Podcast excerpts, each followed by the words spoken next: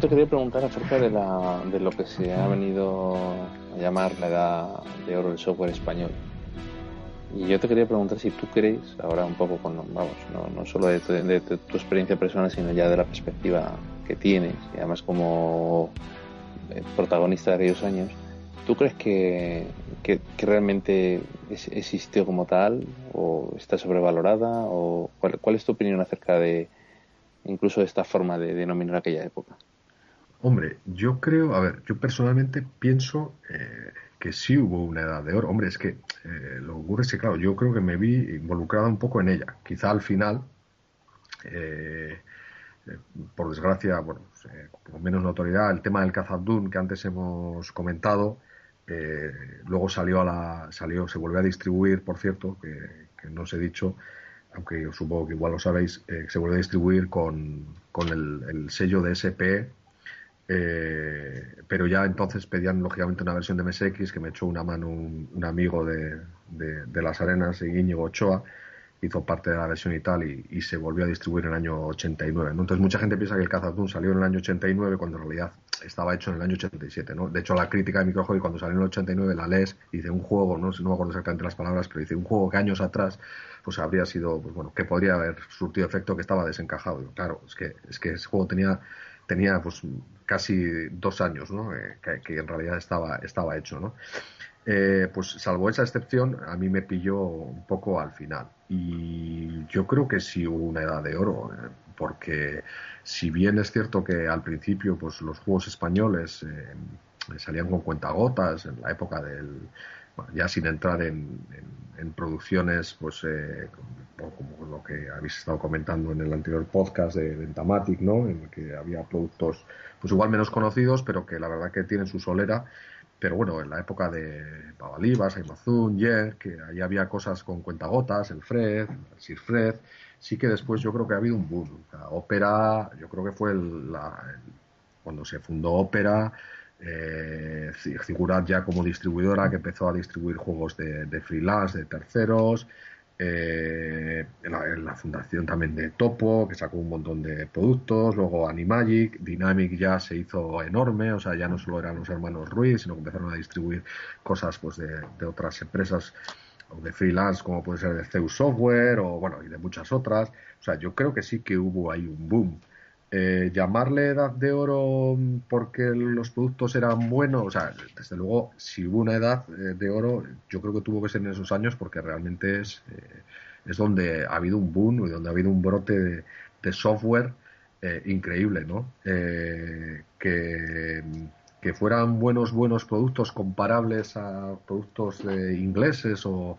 bueno, sobre todo ingleses, ¿no? Que era la referencia pues hombre, pues depende. Hay productos que realmente que sí, que merecen la pena y, otros pues que, pues que lógicamente no, ¿no? Pero como les pasa a ellos. Pero bajo mi punto de vista sí que hubo ahí un brote en, los años, pues no sé, entre el 85 y el, sí, y el 90, sí, no, el 91, 90, 91, que es cuando yo creo que hubo una, una auténtica explosión, ¿no? Una explosión de de, software. O sea que yo, yo sí, vamos, el tema de aventuras AD también, o sea, vamos, es que yo creo que la difusión ya de la información, las, las, propias publicaciones, es que había tal, tal, o sea, yo creo que ya, eh, ¿quién, quién no conocía un Spectrum? O sea, el mercado yo creo que, que estaba inundado, o sea, y, no solo de software de, fuera, sino de, mucho software de aquí, o sea, seguro, seguro. Yo creo que, que la, que la edad del software español, vamos, eh, ha sido una realidad, ha sido una realidad. Em, ahora, si nos referimos a la edad del software español, eh, eh, no hablando de los 8 bits, sino del, software en general, pues ya no te sabría decir si sigo pensando que posiblemente sí, ¿no? Que, que, ahí habrá habido una explosión de, juegos que no se habrán dado ni en 16 bits, ¿no? Aunque posiblemente haya muchas productoras de juegos que yo desconozco en la actualidad o incluso hace 10 años, ¿no? Pero en lo que a mí me toca, la parte de los 8 bits, vamos, sin dudarlo, o sea, yo creo que sí ha habido una, una edad de oro. Faltó quizá que se reconociera fuera esa edad de oro. Quiero decir que sí se sabía que en España había una producción de software importante, ¿no? pero que era sobre todo reconocido en el mercado local, ¿no? porque fuera, eh, pues quizá nunca se llegó a, tener, digamos, ese reconocimiento como, como tuvo aquí en, nuestro propio software. Sí, hombre, eh, también hay que, yo creo que también, pues, sobre todo pues, en referencia al mercado británico, pues, al final el mercado británico, pues bueno, eran eh, la gran mayoría de los, eh, de los, de los, de los juegos, los videojuegos, ¿no? Entonces, ya la distribuir un juego nacional eh, en el extranjero pues, era muy complicado, ¿no? Tenías que tener alianzas, entiendo yo, las distribuidoras tenían que tener alianzas o el juego tenía que ser eh, realmente espectacular o tenían que tener alguna alianza específica pues eh, con, algún con alguna de las grandes distribuidoras de inglesas, ¿no? Eh, si no, al final, efectivamente, por muchos productos buenos que hubiera, eh, pues eh, no, no, no, no, no, los, no se daban a conocer, ¿no? Pero a nosotros, por lo menos a mí, nos puede estar pasando lo mismo. No sé, yo creo que el Spectrum, por ejemplo, en Francia, no sé si tuvo mucha o poca repercusión, supongo que poca, y puede haber, puede, puede, puede que haya algunos productos relativamente decentes y algunos juegos buenos, pero yo los desconozco por completo, ¿no? En ese sentido, o sea, que puede que, también haya podido pasar pues algo parecido, ¿no? En ese sentido. Bueno, en Italia, por ejemplo, tuvo mucha, o sea, sí que tuvo eh, repercusión el espectro y, hay juegos italianos que salieron, bueno, incluso editados aquí, ¿no? Como pues el, Mundo Perdido, por ejemplo, que es de un juego de topo, pues es un juego italiano, ¿no? O sea que eso sí es cierto, ¿no? Que al final acabamos sabiendo poco de otros mercados y, y bueno, en Francia pasó con, con el Astrad, con compañías que sacaba muy buen software para Astra, ¿no? Pero bueno, yo creo que sí, cada, cada mercado en cada país era realmente pues muy distinto. La época del Spectrum comercial murió y bueno, pasaron unos años y bueno, muchos ya teníamos otras plataformas. Nos habíamos pasado, por ejemplo, al mundo del PC. Eh, lo, llegaron al poco tiempo la fiebre por los emuladores. A, muchos nos permitió entonces, bueno, recuperar un poco aquellos recuerdos, aquellas sensaciones vividas del Spectrum, ¿no? Recuperar un poco el Spectrum. Y en este caso te quiero preguntar, porque eres el autor de, un emulador que fue importante, porque nos impactó a todos, ¿no? estoy hablando del Spec 256. Eh, ¿Cómo surge ese proyecto? Un poco, eh, cuéntanos algo sobre este emulador. Bueno, el Spectrum 56 eh, surge eh, efectivamente en la época de los emuladores. Em, yo ya conocía, bueno, lógicamente ya estamos hablando del año 90 pues, y tantos, no sé si sale en el 96, 97, no me acuerdo. Em, yo había existían muchísimos emuladores, bueno, desde el primer emulador del Spectrum, de, por lo menos el primero que conocí yo, el Pedro Jimeno, bueno, luego los siguientes que ha habido.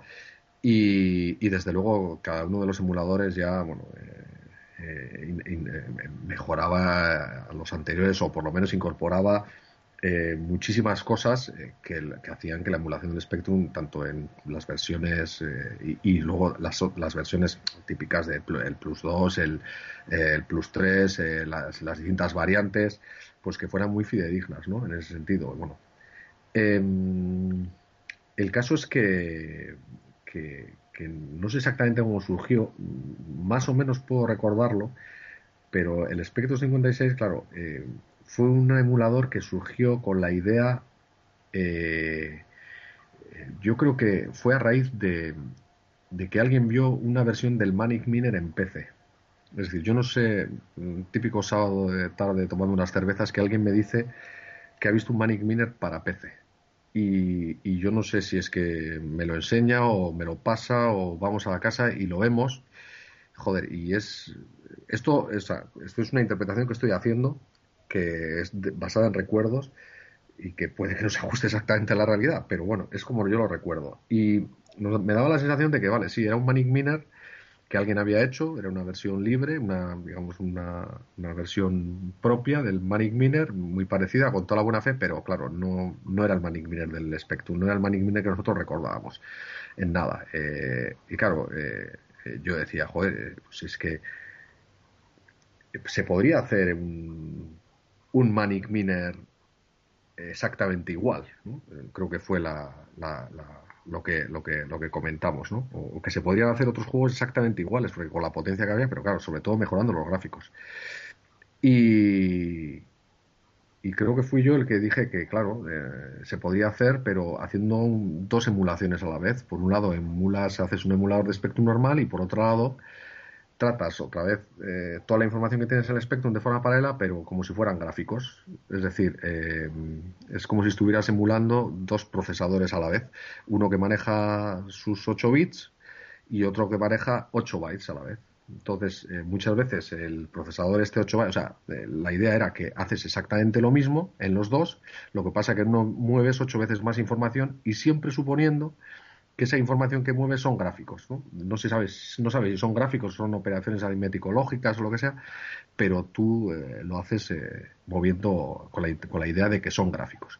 Y lo que trasladas a la pantalla, si quieres ver la versión de Spectrum, es digamos el espacio de memoria que está simulando el Spectrum, y si quieres ver la, versión de 256 colores, trasladas a la pantalla lo que estás emulando en la versión de 256 colores.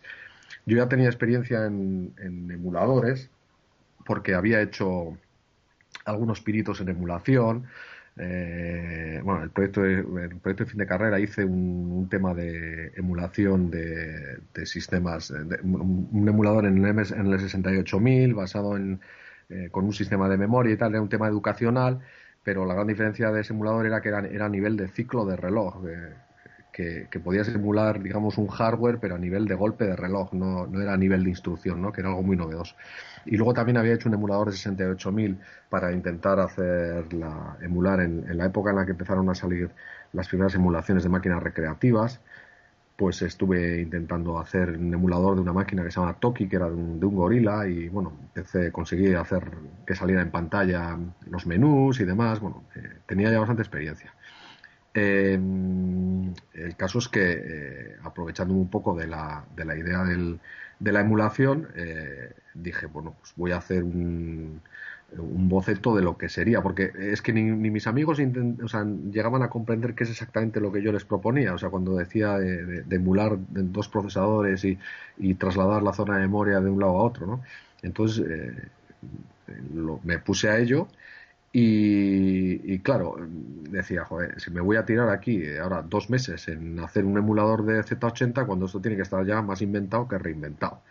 Y efectivamente, eh, creo que encontré por ahí algún código fuente que había, que era un código fuente que se llamaba el multi, el MACE Multi ASM Z80 Engine o algo así, que era de un tal Ismail, o por lo menos firmaba como Ismail, que era, creo que era de libre distribución, o por lo menos eh, en los créditos hago referencia a él, en, los créditos del SPEC 256, y aproveché ese, ese emulador de Z80, digamos, ese, ese código fuente para emular lo que era la parte de Z80 y luego adapté, eh, hice una segunda versión de ese emulador, o sea, de ese código para emular la parte gráfica, ¿no? Que hemos dicho que todo, tiene que hacer exactamente lo mismo, pero moviendo en lugar de 8 bits, 8 bytes, ¿no? con todo lo que ello implica, ¿no? Eh, porque mm, al final eh, mover un, byte eh, o, hacer una operación aritmético-lógica, una operación aritmética, pues puede parecer sencillo, pero en 8 bytes pues se puede complicar, ¿no? Por ejemplo, una simplemente una rotación de, de, un byte a la izquierda o a la derecha, pues implica que tienes que coger, tienes, tú tienes 8 bytes y tendrás que ir al último, ir rotando pues, hacia estos, que te sale por un byte, que te entra por otro, y bueno, haciendo un poco lo que es el ciclo, ¿no? Pero bueno, habría instrucciones que eran más complicadas, menos complicadas, pero bueno, al final, eh, adaptar todas las instrucciones para que aquello se comportara exactamente igual, eh, los 8 bits, donde los 8 bits podían ser unos o ceros, en el otro lado eran 8 bytes, donde los 8 bytes podrían ser cualquier valor, lógicamente, que hubiera entre 0 y 2,55, ¿no? Que, que, serían lo que son eh, eh, pues 2 elevado a 8 en este caso. Vale, pues eh, me puse a ello. me llevó un tiempo. Yo creo que hubo una temporada en la que lo dejé medio hecho. O sea, empecé a hacer bastantes cosas, pero al final yo creo que me desanimé un poco y había un compañero, David eh, Gotti, eh, que estuvo con, nosotros en ópera, era un, era un chaval bastante más, yo creo que era menor de edad cuando, cuando vino a Madrid con, eh, a, ópera con nosotros, pero era un chaval muy majo con el que tengo una gran amistad, que, que se, que, se, que se empeñó en que teníamos que hacerlo. Este entraba mucho en los foros de emulatronia y se había hecho muy amigos de, o por lo menos tenía contacto con la gente, o por lo menos con los moderadores del, del, bueno, del foro, de la página web de Emulatronia, pues que era una referencia para el tema de los emuladores. Y, cuando contábamos lo que yo estaba haciendo y tal, pues no, no, se lo acababan de creer, ¿no? Entonces el caso es que este siempre me insistía y me decía, joder, tienes que terminar eso porque me han dicho que si lo terminas, que lo, que lo esto, que no se acaban de creer que se puede emular un esto en 256 colores. Bueno, pues el caso es que al final me animé, le dediqué las horas que había que dedicarle y lo terminé. Claro, una vez que lo tienes terminado, la idea es muy bonita, ya tú cargas un juego normal eh, de Spectrum y lo emulas, pero claro, la parte de los digamos de los 256 colores en principio tú no ves absolutamente nada, porque claro, los, los gráficos son, son los mismos, o sea, tienes que colorearlos, porque por defecto cuando tú cargas el juego, lo que en un lado es un 1 y, un 0, es decir, lo que en un byte son unos y ceros, en el otro lado lo que es un 0 se convierte en un 0, por defecto quiero decir, y lo que es un 1 pues se convierte en un valor eh, completamente lleno que sería un 255, ¿no?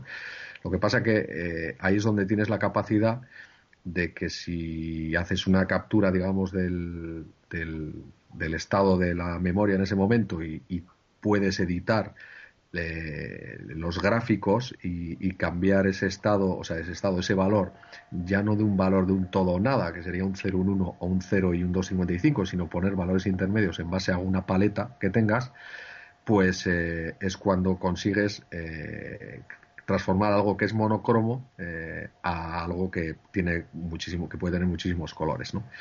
Entonces eh, cogimos unos juegos de referencia a ver qué juego es el que a mí me gustaría ver en 256 colores.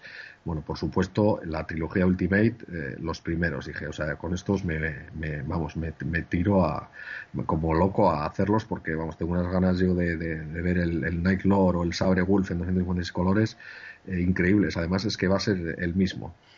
Y claro, ahí había mucho curro, es decir, eh, había que primero tuve que hacer una especie de graficador que lo que hacía era extraía los gráficos del, del Spectrum a, pues a un programa que usábamos entonces, no sé si era el Deluxe Paint, puede ser, sí, Deluxe Paint, eh, y ahí a colorearlos con una, con una, paleta que ya teníamos predefinida, que más o menos intentaba con 256 colores, yo creo que nos daba bastante juego, no había que, no nos faltaban tonalidades ni nada, hoy en día pues igual necesitas 32 bits y te faltan todavía, pero entonces con 256 por lo menos yo creo que quedábamos servidos. Y, y, nada, era ir capturando, haciendo capturas de los gráficos e irlos coloreando poco a poco. Y entonces lo que íbamos haciendo era sustituyendo, insertando la memoria donde lo que originalmente era en lo que os digo yo, un, todo o un nada en, un byte, en, dándole, digamos, esas, esas variantes, esas, esas, esos píxeles, pues que un píxel ya no era, eh, ya podía tener un valor un, 3, un 28, un 57, en función del, color que fuera, ¿no? Y, eso, lógicamente, sin afectar para nada a la otra parte de la memoria, que era la parte del código, que era la que el Z80 ejecutaba. Eh, que eso es transparente, o sea, no tenía absolutamente nada que ver con la otra zona de memoria, ¿no? Y nada, eh, David se puso a colorear, yo creo que pues algunos de estos juegos que a él le encantaban, pues como el Game Over, el Army Moves, eh, eh, no me acuerdo de, qué más juegos eran, bueno, toda la trilogía Ultimate, yo creo que la trilogía Ultimate, el Underworld y el, el Sabre Wolfing Lord, yo creo que me metí yo con ellos, igual me he hecho alguien una mano, igual me estoy equivocando de pleno, pero yo creo que son, que son, que son cosa mía.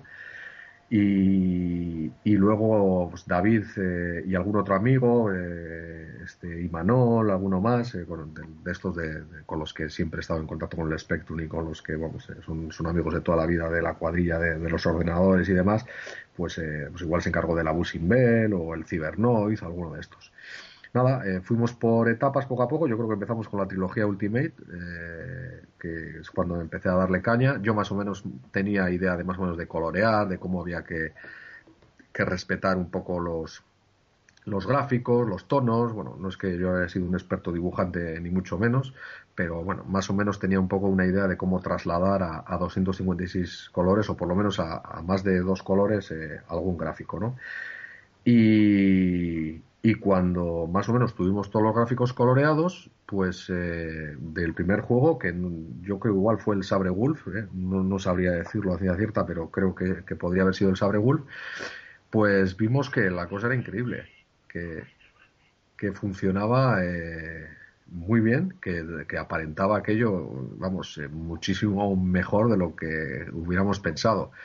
Y, pero tenía un problema, tenía un problema y es que Ultimate y otras compañías, bueno, otros programadores mejor dicho, eh, claro, el Spectrum era el Spectrum y, había que había que optimizar como fuera eh, la velocidad utilizando técnicas de programación de lo más, eh, vamos, lo más curiosas y variopintas.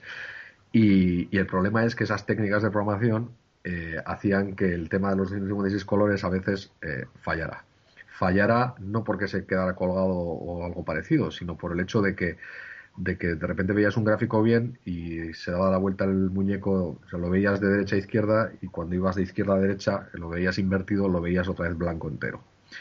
¿Por qué lo veías blanco? Porque en Spectrum eh, era muy típico, yo lo he hecho y cualquier programador que haya querido ahorrar un poco de espacio, sobre todo ya en, la época, no en la primera, primera época, los primeros años, los Ultimate yo creo que desde el principio, porque estos eran unos privilegiados superdotados, que todavía hay muchas cosas que aprender de ellos, pero eh, sí que es verdad que se utilizaban técnicas para ahorrar espacio y memoria y normalmente los gráficos pues no los almacenabas eh, tanto eh, mirando a la izquierda y mirando a la derecha, sino que lo que hacías era los dejabas en una posición a la derecha y si los querías dibujar mirando a la izquierda, lo que utilizabas era una tabla de inversiones para acelerar el proceso. O sea, no, te dedicabas a cuando te coger el, el dato, invertirlo en tiempo real y ponerlo, porque eso significaba que dibujarlo en una dirección tardabas una unidad de tiempo y dibujarlo en otra dirección, pues podías tardar más de ocho veces eh, esa unidad de tiempo, ¿no? Entonces eso no te lo podías permitir. Entonces se utilizaba lo que se llamaba una tabla de inversiones, que no sé si habéis oído alguna vez hablar de ello, pero el concepto es muy sencillo y es que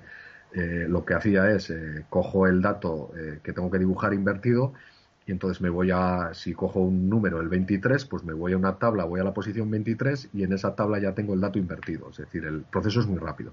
Pero ese proceso en el espectro 56 es lo que realmente era un problema, porque claro, eh, yo tenía el gráfico, cogía el gráfico que eran 8 bytes y lo tenía muy bien coloreado, donde tenía los 8 bytes, cada uno de los bytes no, no era un 0, un 1, sino que era un 28, un 54, es decir, un tonito de color y claro, me iba a la posición de memoria donde, donde estaba la tabla de inversiones y en la tabla de inversiones ahí solo había ceros y unos, o mejor dicho, ceros y 2.55, que eran el todo o el nada. Y el problema es que a la hora de dibujarse se volvía monocromo en el otro sentido. Entonces, claro, eh, ¿qué significaba? ¿Cómo se podía arreglar esto? Pues de una manera, mm, en teoría, fácil, y es haciendo trampas en el juego, metiendo pokés de alguna forma. Mm, ¿Pokés en qué sentido? Pues em, trampeando el, código del SPEC 256 para que cuando el procesador gráfico leyera en ciertas zonas de memoria que yo ya sabía que eran zonas de la tabla de inversiones, no utilizar, no cogiera esos datos, sino que lo que hiciera realmente era rotar en tiempo real el gráfico en sí. Es decir, que ese proceso que en el Spectrum se hacía para acelerar, en, un PC no tenía ningún sentido porque el emulador iba sobrado de velocidad. Entonces lo que hacíamos era, en lugar de utilizar el dato que estaba en esa tabla de inversiones, esa referencia, lo que hacíamos era eh, coger cuál es el dato que quieres invertir. Este, pues te lo invierto yo en un momentito y te lo, devuelvo, te lo vuelvo invertido y bien hecho. Claro, eso implicaba que en el Sabre Wolf, en el Night Lord, en muchísimos juegos, eh, el, gráfico invertido eh, eh, se utilizaba esta técnica. Entonces implicaba que tenías que trampear en distintos sitios para que se viera bien. Y claro, muchas veces no era fácil. Eh, no era fácil porque el tema de, las tablas, de la tabla de inversiones que os he comentado era algo bastante evidente y era bastante conocido ¿no? en los juegos. Pero es que luego en Ultimate y en otros juegos utilizaban algunas técnicas un poco raras que, no eran muy, digamos que el procesador gráfico no se llevaba muy bien con ellas. Eh, por ejemplo, el hecho de mm, si en el código de ejecución se automodificaba el propio código de ejecución, algo que nunca ha estado bien visto en la programación, pero que en Spectrum con tal de ahorrar lo podías hacer, pues eso te podía dar problemas porque podías estar eh, sobreescribiendo pues los propios el propio código o el, propio gráfico y al final pues era una faena ¿no? entonces al final tenías que andar poniendo zancadillas o trampas en el, en el propio emulador para detectar cuándo iba a ejecutar en determinado sitio eh, qué es lo que iba a hacer para tú hacer lo correcto ¿no? y ese era realmente el gran problema que tenía Spectrum 56 en cuanto al desarrollo de nuevos juegos. Mucha gente me pregunta y me dice, Jolín, eh, sacasteis un, no sé, 10, 11 juegos y tal, ¿por qué no seguisteis eh, haciendo juegos? Porque es que no solo se trataba de colorearlos y colorearlos relativamente con un poco de gusto, ¿no? Que los hay mejores o peores, ¿no? Es que el problema es que luego, eh, dependiendo del juego, había que hacer eh, algo de ingeniería inversa y había que hacer eh, alguna cosa, por lo menos tal como yo, tenía diseñado el Spec 256, ¿eh? ¿eh? pero había que hacer eh, alguna serie de modificaciones en el propio código original del programa o incluso en el propio emulador para que eso funcionara bien. ¿no? Eh, si además le añades el hecho de que ya no solo a mí me gustaba ya colorearlo en 256 colores, sino a ser posible, pues la típica pantalla de fondo, ¿no? Por ejemplo, como en el Night Lord, en Ultimate, en el, perdón, en el Sabre Wolf, que se ve un, fondo ahí de, de, tierra, o, o, en el, o en el eh, Night Lord, pues que creo que se ve un fondo que es como de piedras, pero dependiendo de las pantallas, en una se ve un suelo y se ve otro, ¿no? Claro, ya tienes que andar mirando, ya tienes que tener en la emulación detectando en cierta posición de memoria, ver qué dato hay, para en función del dato saber en qué zona del juego estás y en función de la zona dibujar una pantalla u otra en el fondo, no sé, cosas de ese tipo.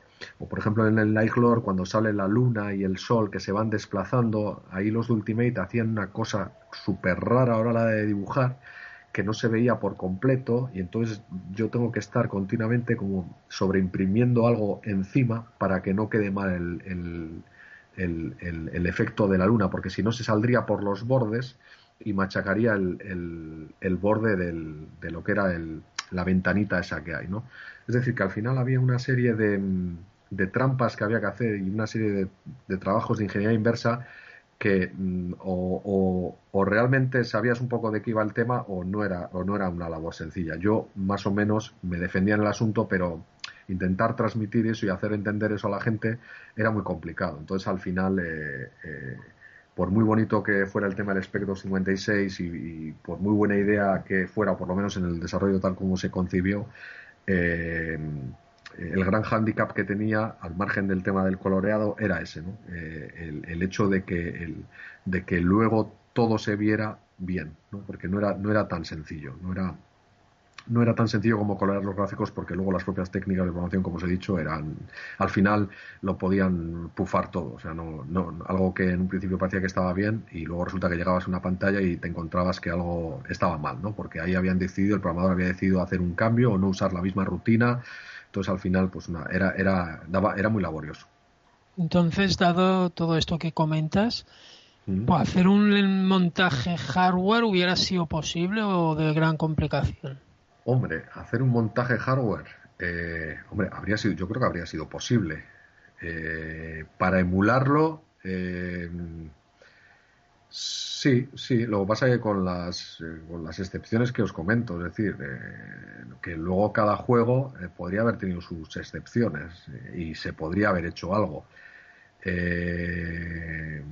pero, pero yo creo que habría que haber, no sé, por lo menos tal como yo lo concebí, porque es que eh, me ha parecido ver que hace, hace, no sé si fue hace un año así, eh, David me comentó, el compañero que estuvo colaborando conmigo los juegos, me comentó que salió alguna versión de algún otro emulador eh, que también emulaba juegos de 256 colores y que incluso cargaba los de Spectrum 56, ¿no? Es súper curioso, la gente, el tiempo sí, sí, es el, el Emuzwin, fue un emulador que salió y, y hicieron unos pocos más, colorearon unos pocos más y eran compatibles los tuyos, pero también acabó, supongo que por el mismo motivo, por la Claro, es que al final eh, al final es que está es que muchas veces mm, el problema es que en el Spectrum al final eh, no, es, no es como hoy en día que haces los gráficos eh, duplicado, triplicado, da igual, o sea, si el problema de la memoria es lo de menos y si necesitas velocidad, pues hoy en día también pues te compras una máquina más potente. Eh, entonces, al final, eh, tú tenías que intentar aprovechar todo el espacio posible. Y si dibujar, si para dibujar una serie de líneas te costaba menos hacer una, una función que dibujara la línea, eh, aunque aparentemente eso fuera un gráfico almacenado, pues lo hacías con la función que dibujara la línea o los cuatro píxeles que fuera, claro. Y eso, visto desde el punto de vista del, del espectro 56, Claro, ¿cómo detectas que algo está? O sea, porque donde en la parte del espectro algo es un 0, es un 1, en la parte a nivel, digamos, de, de, almacenar algo, en la parte del espectro 56 es, es un, lo que he dicho antes, un todo o un nada, que sería un 0 o un 255, ¿no? pero claro, em, si tienes el gráfico hecho ya de antemano, eh, vale, está ahí y es muy bonito. El problema es que si desde un lado lo trasladas al otro, es decir, si desde la parte de ejecución lo intentas imponer a la parte de la memoria gráfica, es cuando, es cuando se pierde el, gráfico, digamos, bonito, es cuando pierdes la esencia. Entonces, claro, todas esas cosas, todos esos puntos donde, donde se hacían ese, ese tipo de operaciones, había que detectarlos. Había juegos en el que no tuvimos que hacer absolutamente nada, es decir, funcionaban perfectamente desde inicio a fin. Y, por ejemplo, yo creo que uno de ellos fue el Jetpack. Aunque el Jetpack tiene un fallo, claro, lógicamente, con el tema del Spectrum 56, porque eh, en el Spectrum 56, que se podría haber arreglado haciendo una trampa, pero claro, ya empezamos a trampear sobre trampear el jetpack, a medida que vas poniendo los, vas montando el cohete, eh, cuando vas echando el combustible se va coloreando. Y por ejemplo en la versión de 256 colores no se ve. Que podría haber hecho ahí una función específica que cuando se pinta en determinada zona con el esto en, el, en la parte de SPEC 256 se hubiera hecho algo, sí. Pero es otra excepción más que tendríamos que haber añadido. ¿no? Ese tipo de cosas son las que me refiero. Es decir, eh, tiene eh, sus cosas buenas, pero el problema es que también tiene su, cosa mala, porque claro, lógicamente el, juego no se programó para 256 colores. Que sí que es verdad que lo que tienes, el trabajo que tienes que hacer es mínimo, correcto, o sea, es decir, eh, no hay que hacer gran cosa.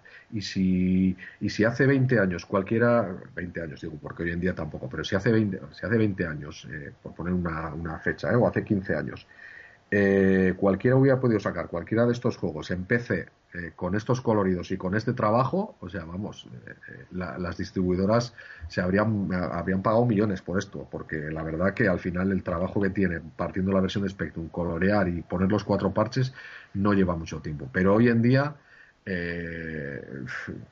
no es que no sé o lo haces en plan por amor al arte y con las con lo que conlleva o es que no tiene no tiene sentido no tiene sentido pues bueno, Íñigo, eh, creo que llega el momento de, tener que despedirnos porque, bueno, estamos muy a gusto, pero si la gente supiera las horas que estamos grabando esta, esta entrevista, así que, bueno, podríamos estar un buen rato más, pero creo que que ya está todo dicho. Creo que ha quedado una entrevista muy buena. Has contado muchísimas cosas interesantísimas. Me va a costar tiempo asimilarlo todo, porque la verdad es que has contado muchísimos detalles y, bueno, tu carrera con el Spectrum ha sido realmente larga y, con títulos realmente impresionantes. Bueno, eh, Jesús, eh, cuéntame un poco tus impresiones antes de, de despedir a Íñigo.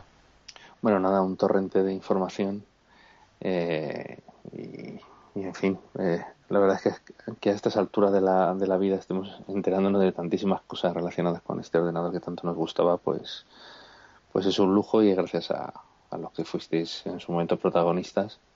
Así que bueno, pues gracias por, por, contarnos todo esto. Oye, yo una, una cosa que te quiero preguntar, para que me contestes simplemente con una palabra, eh, ¿qué de todos esos juegos que analizaste, que viste, que, eh, ¿qué, programador o qué juego es el que te pareció que estaba mejor programado? ¿O que te pareció más ingenioso, que te pareció más, o que te impresionó más? Nightclare, indudablemente, yo creo. Y bueno, Javi, no sé si estás tú de acuerdo, dirías Head Over Hills, pero. bueno, bueno, pero es que sin uno no estaría el otro, eso también hay que reconocerlo. sí, sí. Es que, eh, de verdad, eh, el Nightlord es que incluso muchos años después, analizando el código, o sea, ya estamos hablando ya en la época del Spectrum 56, que pues, habían pasado pues, un montón de años desde que hice el, último, descubres cosas que dices, ¿y por qué demonios hacían esto así? Y claro, y, al final, eh, o sea, que, tiene un sentido y, te das cuenta de que, joder, si es verdad, si, si es que haciéndolo así, el hecho de en el, en el en el Nylor, por ejemplo, almacenar los gráficos que los almacenaban boca abajo. Y tú dices, a ver, ¿por qué si todo el mundo almacena los gráficos boca arriba, estos tíos los almacenaban boca abajo?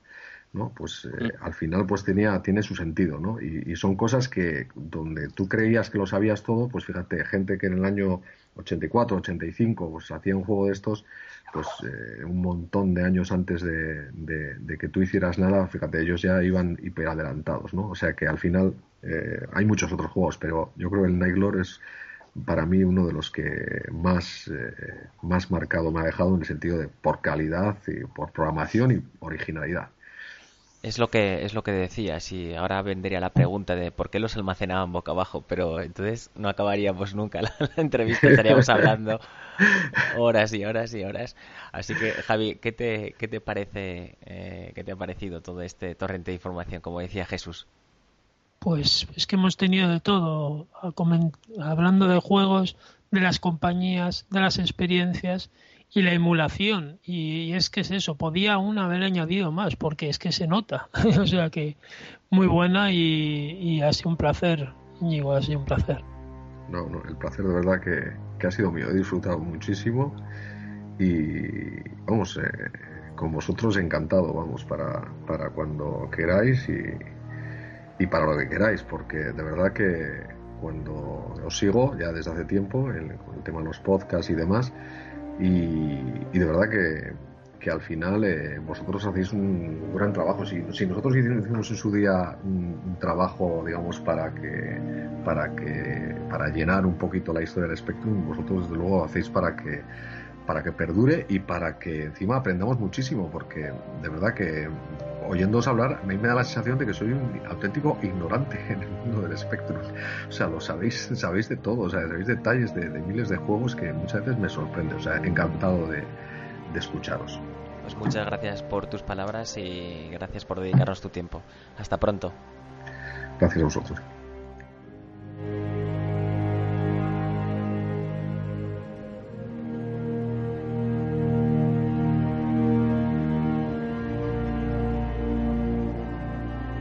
El mundo del Spectrum Podcast no sería el mundo del Spectrum Podcast sin la presencia de Juanfra.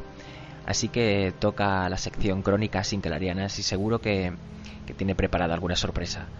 Vamos allá, Juanfra.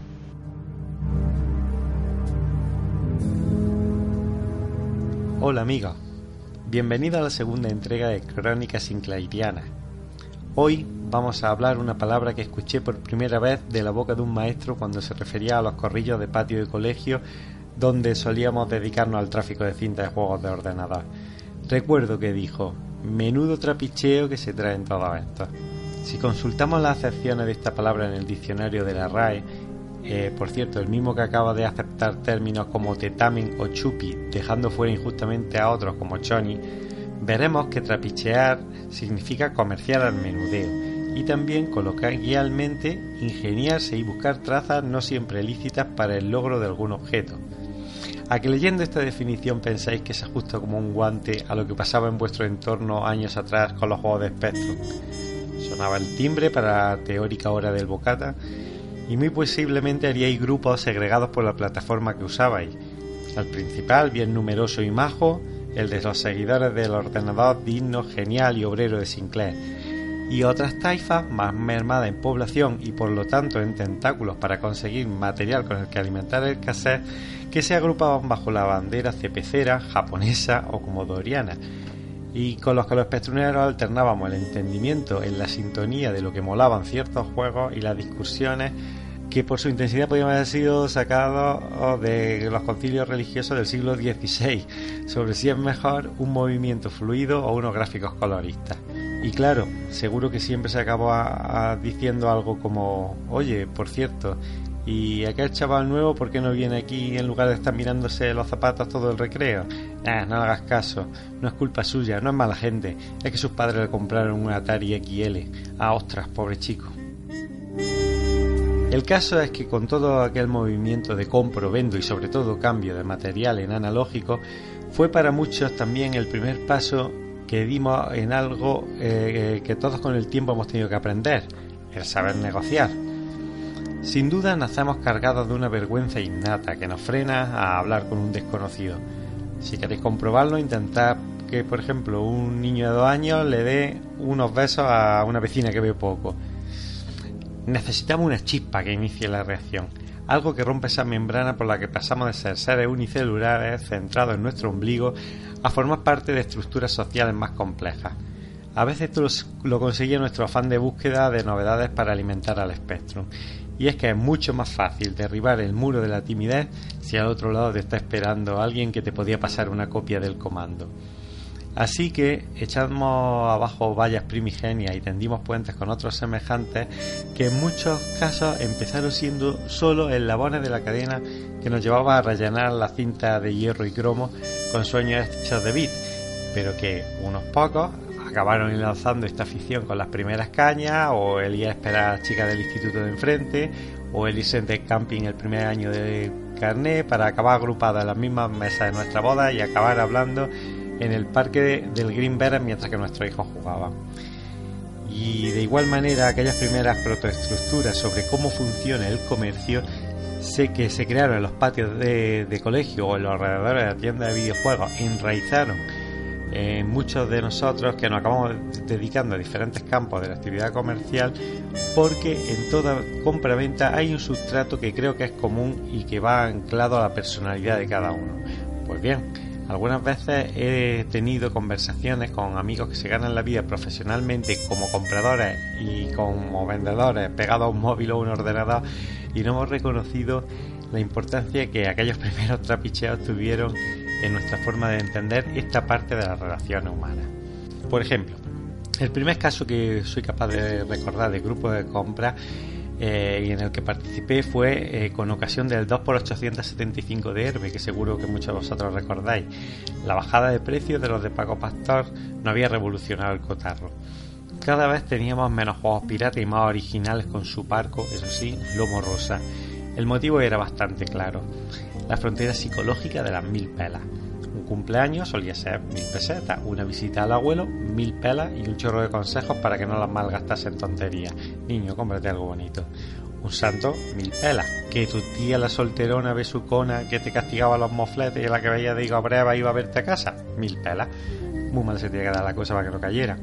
Si en un principio para comprar un original hacía falta concatenar tres de estos acontecimientos para reunir el dinero necesario o al menos dos caras de Galdós y una de Rosalía, que era el precio aproximado de estas primeras ediciones ahora tan buscadas, posiblemente no tuviéramos la paciencia necesaria y el talego acabara fuera de la hucha, convirtiéndose en mortadelo y chocolatina.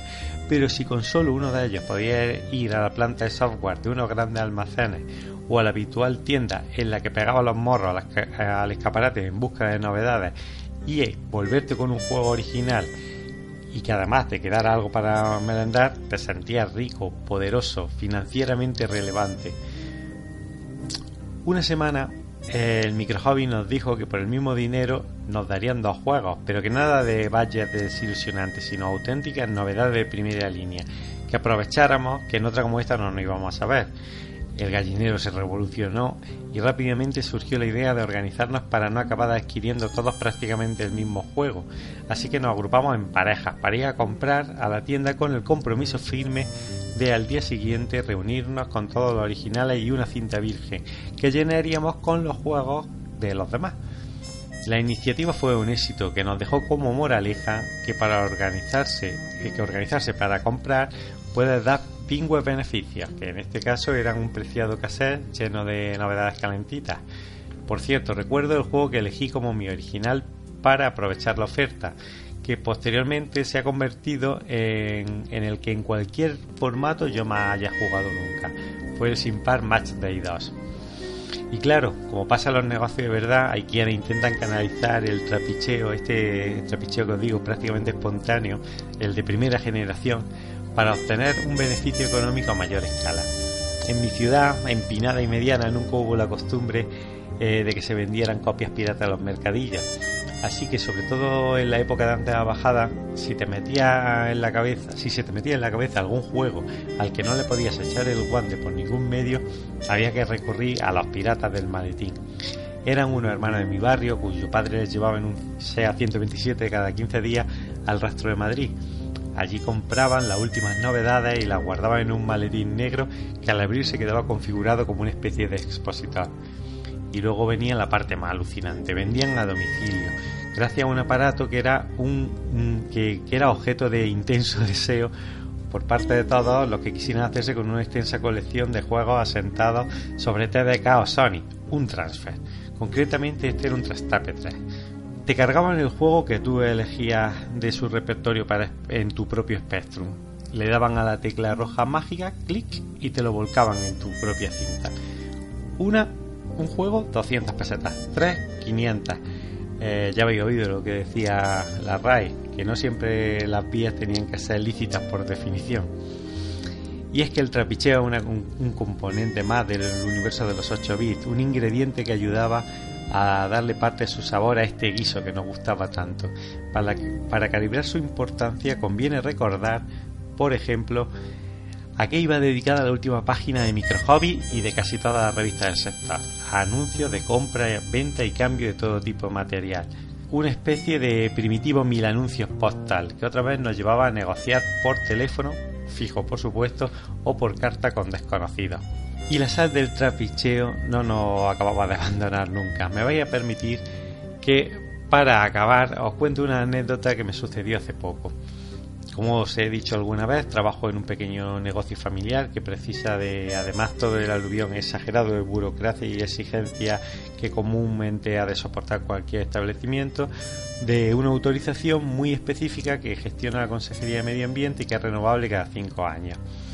Las inspecciones para conseguirlas son extremadamente rigurosas, tanto de documentación como de instalaciones. Y por eso, hace unos meses, el día justo que había quedado con los encargados de llevarla a cabo, yo estaba más tenso que un pavo yendo villancicos. No dormía, apenas comía, mi úlcera había vuelto a primer plano y andaba tan antipático que no me hablaba ni la máquina del tabaco. Aquella mañana, a primera hora, estaba dando vueltas por mi pequeña oficina, impaciente, esperando que llegaran los técnicos y que todo aquello pasara de una vez. Me llamaron y cuando yo esperaba que me iban a decir que los funcionarios estaban allí, me encontré con que me buscaba un antiguo compañero de instituto que quería verme. Mascullé entre dientes porque no estaba yo para muchas relaciones sociales en ese momento, y más cuando me olía que me iban a pedir algún tipo de favor o consejo relacionado con el trabajo. Veo al chaval en la puerta de mi negocio y lo que me dijo me dejó totalmente descolocado en ese momento. Fue algo así como, verás, me he enterado que te gusta el trapicheo de las cosas de Spectrum iba a colgar todo esto en eBay, pero eh, te lo he traído antes para que le eche un ojo por si te interesa. Y me puso delante de mí una caja llena de juegos y periféricos, algunos de ellos realmente chulos. Creo que tardé un poco en reaccionar. Le dije que esperaba una visita que era sumamente importante y el chico me dijo que sin problemas, que dejaba allí todo el material, quedando en volver eh, esa misma tarde. La verdad es que pasé la mañana de la rigurosa y vital inspección con la cabeza puesta en el contenido de aquella caja, dándole vuelta a si era un Sirfred en estuche lo que había querido divisar en el fondo. Los inspectores se fueron, no hubo problema alguno con la renovación de la licencia y mi, y mi antiguo compañero de aula eh, volvió como habíamos acordado y le hizo una oferta justa en parámetros de mi conciencia que la aceptó. Así que el día que se presumía completo de humor agrio, acabó conmigo silbando alegremente la cansina canción del Three Weeks in Paradise, mientras clasificaba el contenido de aquella caja inesperada. Y es que, amigos míos, el trapiche forma parte de la vida y como tal se abre paso, incluso en las situaciones más sorprendentes o inesperadas. Nos vemos en una próxima entrega de Crónicas Sinclairianas.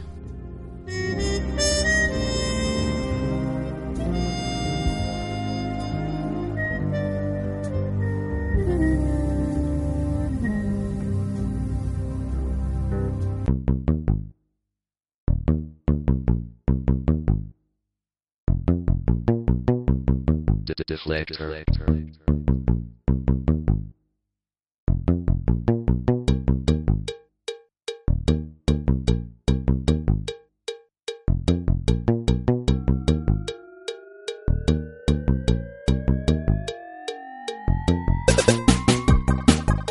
Vamos ya con el tema principal del podcast. Eh, vamos a hablar de un personaje de la época, Costa Panaggi, autor de varios de los grandes juegos del Spectrum, un programador que creo que todos estamos de acuerdo en que tiene muchísima personalidad y además eh, tiene mucha historia porque abarcó muchísimos años del mundo del Spectrum y desde sus orígenes. Eh, vamos a empezar como siempre con Jesús contándonos un poco la historia de, Costa Panaggi y mm, de dónde viene su extraño nombre y, bueno, las empresas en las, que trabajó. Bueno, Costa, el, nombre es porque tiene origen chipriota. Y bueno, de hecho, en, la propia compañía pues tenía también un cierto componente familiar, ¿no? Porque estaba su hermano, eh, la persona responsable de la, del tema financiero era una persona que se llama Luke Andrews, eh, que, era su, su, cuñado, cuñado. Bueno, pues ese era el, eh, digamos, el núcleo, el núcleo fuerte de, de Vortex, ¿no? Eh, bueno, hay que decir que, que, es, que es una historia es, que es una historia que tiene claramente un principio y un fin, la historia de Vortex. Vortex, salvo una persona en concreto que ahora veremos, que también nos va a sorprender un poco en, en qué estuvo metido, eh, tiene, un principio muy claro porque hay un momento en el cual Costa pues se enamora del Basic, se enamora de la informática, del ZX81 y con un grupo de amigos pues empieza a, producir juegos y poco a poco se va metiendo en el en, este mundo hasta que tiene que tomar una decisión de si se dedica profesionalmente a ello o no, y la toma. Y luego tiene un final porque es eh, un, caso, digamos, de empresa que no supo adaptarse a lo que vino después, o porque no lo supieron ver, o porque no, no, se lo esperaban, o no supieron prever, o, la suma de todas las cosas, ¿no? Y bueno, pues la compañía murió. Intentar, hicieron una intentona de meterse en el tema de los 16 bits que no salió bien y, murió. Entonces ya cada uno pues siguió por su lado. Eh, Costa pues eh, acabó recalando en, en Fisher Price de, ingeniero de diseño y luego pues se dedicó a otras cosas posteriormente pues en, empresas también de tipo informático pero pero bueno no que no tenía nada que ver con el videojuego quizá eso explique que eh, Costa haya tenido una reticencia total a volver a conceder alguna entrevista, volver a hablar de este asunto. Es decir, no quiere saber gran cosa del tema. Tenemos en todo caso una comunicación con él. Eh, nos contestó a una petición de entrevista hace cuatro años y nos la declinó amablemente, eso sí, pero bueno, dijo que no, que él no, no daba, él no hablaba ya de aquellos, de aquellos años, y realmente muy poquitas entrevistas y muy poca información de, digamos, de, su boca referente a sus juegos. ¿Seguiremos intentándolo, Jesús?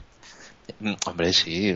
Para empezar, le tenemos que mandar la, la portada de la portada que has hecho, Alejandro. Esa la tiene que ver. Eh, yo creo que se va a quedar tan flipado que va a tener que contestar, no sé en qué términos, pero contestar tiene que contestar. Igual, eh, igual nos insulta, eh, ten cuidado. No sé, yo creo que intentaremos, yo qué sé, ponerle como más ochentero todavía, marcándole paquete, algo, no sé, que, que él de pronto diga esto, esto no puede quedar así. Vamos a ver si le provocamos y sale de su de ese agujero y, no, y, nos manda, aunque sea, yo qué sé, unas palabritas. Pero bueno, sí, sí, lo seguiremos intentando a ver si por pesado nos acaba diciendo algo. Y bueno, respecto a su historia, pues bueno, él nació en 1957, nació en Stratford. Em, eh, Costa se dedicó a la ingeniería aeronáutica, eh, con lo cual él tenía una información que en principio pues no tenía que ver con el tema puramente informático, pero bueno, al final acabó haciendo lo que muchos otros programadores. Se compró un ZX81, empezó a curiosear, a, programar, se juntó con su amigo Paul Canter, que con el cual fundaría Vortex, y empezaron a, pues, a escribir una serie de programas. Empezaron con programas muy, muy sencillos, eh, ya digo, en Basic, una versión de Othello y una versión de eh, Pontoon, que es bueno una, una especie de Blackjack eh, en Basic que, bueno que estuvo a punto además de no salir porque había otro otro programador en aquella época que mandó al mismo editor curiosamente un juego también basado en Blackjack y bueno se dio la circunstancia de que el otro fue rechazado y el de Costa les debió parecer mejor y publicaron ese. Y bueno era una etapa en la cual una época en la cual había tan poquito software y tan poquitos programas en el mercado pues que bueno que tuvieron un cierto éxito unas ciertas ventas empezaron a, a recibir dinero vieron que eso no solo servía para pasárselo bien sino que podían llegar a recibir royalties. Eh, luego sacaron un, eh, un juego que era el, que luego salió versionado para eh, para Spectrum, que era el, Cosmos, que fue el primer juego que Costa hizo para el ZX Spectrum, pero que inicialmente tenía, tenía otro nombre, que era el Astral Convoy, y que también tuvo bastante, bueno, pues bastante éxito. bueno, el caso es que eh, vieron que el Basic se les quedaba se les quedaba corto y empezaron a profundizar en, el código máquina adquirieron unos bueno los libros digamos que había en aquella época que eran poquitos que eran como la Biblia eh, para, aprender código máquina empezaron a, eh, a estudiarlo y sacaron un, un, juego llamado que, lo mencioné antes llamado Cosmos que era el primero en el cual ellos trabajaron con, con código máquina. Eh, Cosmos era un juego pues bueno muy muy sencillito era una especie de, en versión subjetiva un mata marcianos pero bueno bastante sinceramente era bastante elemental y bastante bastante sos. Y luego pues el Android 1 el famoso Android 1 que aquí lo conocimos en España ya lo sabéis con las cintas aquellas de piratejas de, de Monster que se llamaba Infiltrado no yo de hecho en, su día jugué con el infiltrado y yo no sabía que era el Android 1, lo descubrí luego un poco después porque tampoco había tantas posibilidades en aquella época de, enterarte muy bien de cómo funcionaban las cosas. Yo creo que eso nos pasó, pues no solo a mí, sino a, muchos, ¿no? Eh, bueno, llegó un momento en el que, en el cual ellos tenían la, eh, la sede de Vortex en Sanford, que era eh, donde había estudiado Costa en la Universidad de Sanford, donde se había sacado la carrera y, entonces surgió la necesidad ya de empezar, a, digamos, a, empezar a gestionar ese negocio que, estaban, que estaba generándose en torno a esos juegos. ¿no? Eh, recurrieron a ello a Luke Andrews, eh, que ya lo he mencionado antes, eh, que además era pues, muy amigo de Costa y era profesor. De hecho, cuando Portes se acabó, pues se volvió a Chipre y, a volver a ejercer otra vez su profesión de profesor y bueno y ahí seguirá siendo profesor. Y pero él tenía unos ciertos conocimientos de cómo de cómo llevar un, negocio no entonces eh, eh, en el momento en que se funda Portex eh, se empieza digamos a, poner en marcha esa, esa maquinaria se empiezan a, a, a emplear agentes se empiezan alquilar locales, etcétera. Y bueno, y ahí surge, digamos, la primera decisión importante, es decir, que Costa tenía su trabajo, todos tenían su trabajo, eh, les generaba una serie de beneficios y ahí llega el momento de decir, oye, esto que, que, vamos a iniciar nos va a generar el mismo beneficio o similar beneficio, nos metemos en esto y dejamos lo otro porque llega un momento en que ya no es compatible y dan el paso. El caso es que dan el paso. Eh, hay una cosa que ellos tenían la intuición de que de que bueno que, quizá era un miedo no que a ver si va a ser esto una moda pasajera y nos vamos a quedar aquí colgados no con el tema de los videojuegos pero pero ellos ven que no tienen la intuición clara de que no que eso es un tema que va a ir adelante adelante va a seguir evolucionando la técnica etcétera. Quizá en lo que se equivocan es que no sé supongo que no pensarían que el despacho iba a durar eternamente, pero quizá a lo mejor pensaron que se iban a adaptar más fácilmente a los nuevos tiempos y, y, bueno, pues desgraciadamente no, no fue así. Ellos tenían una filosofía muy clara de, producción, que era centrarse en la calidad, no en, no en la cantidad, y, y por ello, pues por ejemplo, una cosa que no quisieron hacer nunca es tener ninguna línea bache de, de juegos baratos porque ellos entendían que si hacían juegos de calidad, de hecho Costa siempre tuvo en mente pues no de no hacer más de dos juegos al año, es decir, seis meses de desarrollo por cada uno de los juegos, cosa que más o menos cumplió. Eh, no, no querían sacar juegos baratos a dos libras, o sea, lo que querían era eh, pues realmente sacar juegos juegos muy trabajados de mucha calidad, eh, mucha calidad técnica y que y que pudieran y que pudieran venderse pues al precio que correspondía, ¿no? Eh, él siempre comentó además que el tema de la programación, pues que, bueno, pues que siempre había encajado muy bien con la mentalidad que él tenía de, de, eh, de su, de su profesión de, ingeniero, ¿no? Del ensamblaje de las cosas, de la precisión, de la medida, de, por eso también le gustaba mucho el tema de las tres dimensiones, del modelado, de estas cosas que, él en su trabajo pues también eh, trató, ¿no? Eh, y de hecho, hemos, hemos comentado Android 1, que luego hablaremos de él, ¿no? que era un juego básicamente en dos dimensiones. Eh, pero el Android 2 ya aparecen las, las, famosas tres dimensiones que tanto le gustaban a Costa y todos sus juegos fueron en, en, a partir de ahí en tres dimensiones, salvo el Deflector, que era un juego un juego de estrategia muy original, muy novedoso, a mí me encanta.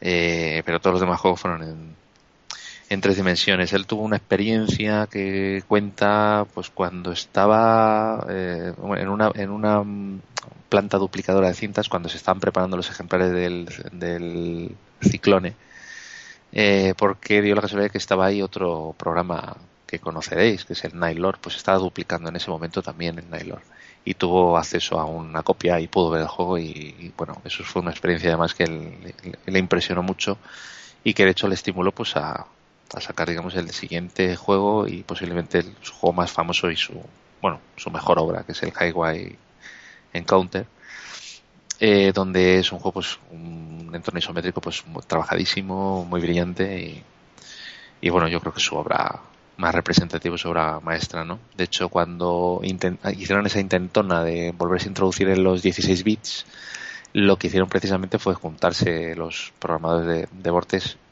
entre ellos ahora una persona que mencionaremos, para hacer una versión en, para Atari y para Amiga, que intentaron que se publicara, pero que no, no tuvieron éxito. Esa, esa versión existe en alguna parte y, y bueno, pues desgraciadamente no vio la luz comercial, ¿no?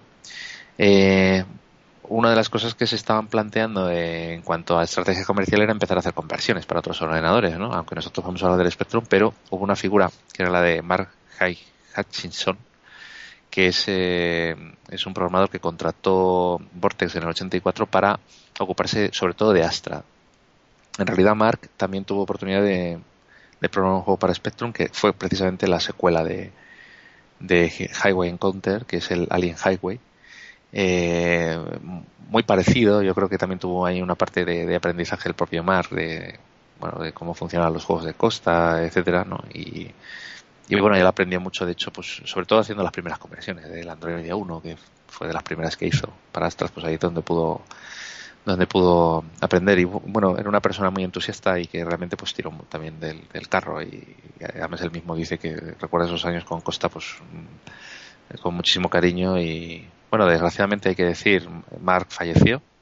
Eh, son estas cosas que la verdad es que cuando descubres te, dan, no sé, especial pena, ¿no? Porque es como si una parte de tu de, todo aquello que conociste pues ya no está no y yo creo que eso nos ha pasado a todos no en el caso de Mark pues desgraciadamente en el 2008 pues falleció no pero es un personaje que también tiene mucha importancia en el propio trabajo de Costa porque porque tiene, tiene una historia profesional tremenda. Él cuando, él cuando terminó de trabajar en Portes y, bueno, se disolvió, él luego siguió trabajando en, en, en LucasArts, por ejemplo, haciendo, eh, colaborando en Sammy Max, en, eh, bueno, en otras aventuras de, de, Lucas, en, juegos de la, de la, de Star Wars, de la licencia Star Wars, en el Rebel Assault, por ejemplo, en el Dark Forces también intervino. Eh, la saga el 3 de Rogue Squadron, que luego ya sabéis que tuvo entregas en GameCube, empezó trabajando él ahí, desarrollándolo como proyecto, como jefe de proyecto. Y él es incluso responsable de juegos, el responsable máximo de juegos tan importantes en su día como el Shadow of the Empire de Nintendo 64, que aunque es un juego un poquito fallido, pero en su momento tuvo muchísima repercusión comercial, etcétera. O sea que estamos hablando de un tío que, que de hecho, cuando, cuando falleció estaba trabajando en, en la saga de Metroid, Metroid Prime 1, eh, 2, en el Corruption. O sea que que era un, un, personaje de muchísimo nivel y ahí estuvo trabajando con, con Costa, ¿no? Y bueno, eh, hay, como en todas las historias, pues una, una parte oscura, ¿no? Que es, que es ya, digamos, esa, a partir, digamos, del, podríamos decir, del 86, ¿no? Cuando, cuando después de la segunda parte del Highway Encounter, pues, eh, digamos, ellos están en un momento creativo muy bueno y quieren empezar a, a, con cada juego pues a intentar innovar lo más posible, no solo ir siguiendo digamos la estela de otras cosas que habían hecho, sino sino bueno pues plantear cosas distintas, ¿no? Eh, habían hecho juegos ya tan importantes como el Tornado Low Level, el, el, el Ciclone que era una evolución del anterior, Highway Encounter, Alien Highway, llega el momento del Revolution, querían eh, hacer digamos un juego novedoso, querían lanzarse a, a, un juego que fue una especie de mezcla entre el Gyroscope y, y el, el Bounder, por ejemplo, un juego de pelotitas en tres dimensiones, ¿no? Que, eh, lo cierto es que aquel año, el 86, fue un año en el cual empezaron a eclosionar juegos de este tipo, ¿no? Y él quiso hacer, intentar hacer el mejor juego posible dentro de ese, de ese género. Luego vinieron el Deflector, vino el Hate, pero el caso es que fueron juegos muy bien tratados por la, por la prensa, pero que tuvieron un éxito comercial pues muy relativo. El Cyclone, por ejemplo, contaba una, eh, el Ciclone, contaba una, una anécdota Mark que, era que él, siempre recuerda cuando trajeron todas las copias del, del Cyclone a las, a las oficinas que tenían en Manchester eh, eh, Vortex y aparecieron allí pues con 35.000 cintas que las metieron dentro de la de las oficinas de los locales que tenían allí y, y en una semana habían desaparecido las 35.000 cintas y se habían vendido o sea, porque realmente en aquella época las primeras dos semanas de, salida de venta de un juego pues eran fundamentales. O sea, que era cuando todo, digamos, se vendía o no se vendía. Y entonces él, recuerda esa, eh, digamos, esa, esa imagen, ¿no? O recordaba esa imagen. Em, bueno, pues desgraciadamente no, no, no vendieron bien y, y, además ellos se prestaron a algo con el Revolution, ya lo hicieron, que es mm, digamos, empezar eh, a intentar suplir las deficiencias que tenía Vortex en cuanto a marketing y distribución con otras empresas más potentes. Ellos cogieron el Revolution y se lo dieron a US Gold eh, para, para que lo distribuyera pues bajo su sello y ellos como Vortex pero como desarrolladores. ¿no? US Gold ya sabéis que hacía mucho eso. O sea, era un sello, digamos, era distribuidor sobre todo y con multitud de grupos de programación pues como eh, Denton Design o Platinum o tantos otros. ¿no? Y con Vortex pues pues también hicieron este juego no em, con por ejemplo con, con Deflector y con Hate lo hicieron con Gremlin Graphics. Pero bueno realmente pues le fue mejor cuando ellos lo, lo hacían todo. En la medida en que el mercado fue expandiéndose y fue creciendo pues ya no pudieron llegar. Y eso pues a la larga les llevó a, a quedarse pues un poquito aislados de alguna manera y, sin capacidad para poder luego adaptarse al, siguiente escalón, que era ya el de los ordenadores de 16 bits. Y ahí acabó la historia de Vortex. Eh, eh, se separaron, ya digo, como mencioné al principio, pues Lux se trasladó de nuevo a Chipre, eh, Costa pues acabó trabajando en Fisher Price de, ingeniero y luego pues ha pasado por otras empresas y el único que siguió ligado realmente al videojuego fue, fue Mark en, en todas las empresas que he mencionado antes, ¿no? Eh, bueno, nos queda la figura carismática de, de, Costa, que era un poco pues el alma o el cerebro, la, el alma creativa de, de la empresa y, todo el legado de, esos juegos que a mí me parecen pues de lo más eh, bueno pues de lo más brillante que, ha dejado el Spectrum sinceramente yo creo que los, sus juegos fueron lo que, bueno, son lo que mejor puede hablar de, esta compañía. Así que si os parece vamos a hacer ya ese repaso tradicional de, los juegos. Así que vamos a empezar por, por esos primeros eh, clásicos, eh, incluso del ZX81. Estoy hablando del Crash, del Pontón, el Otelo, Astral, Convoy, del Cosmos que has mencionado Jesús. Así que no sé si quieres hacer un repaso de estos primeros juegos una forma de acceder a todos los, bueno, por lo menos a gran parte de los juegos de, de es precisamente acudir a un a una especie de compilación que hizo el propio Mark con eh, incluso con emuladores lo hizo hace bastante tiempo ya eh, o sea que pero aún así yo creo que eso sigue por ahí porque fue Mark el, bueno, como hubo, digamos, ese vacío y existió luego ese vacío de, comunicación con, los responsables de Vortex, pues eh, Mark fue el que de alguna forma dijo, bueno, pues como nadie dice nada, pues ya lo diré yo.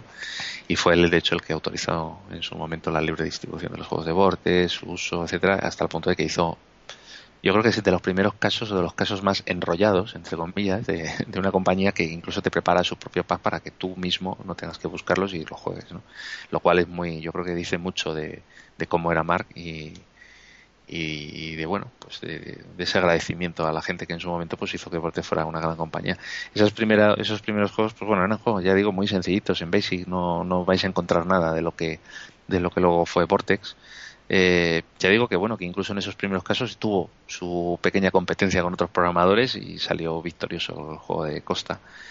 Y el juego de Cosmos, pues bueno, eh, eh, al final es un juego incluso que tiene errores, a veces se, cuelga y da un error y puedes ver el listado en, en, Basic, es una especie de, bueno, de híbrido, ¿no? Que tiene tiene código máquina, pero tiene también tiene también otras cosas, ¿no?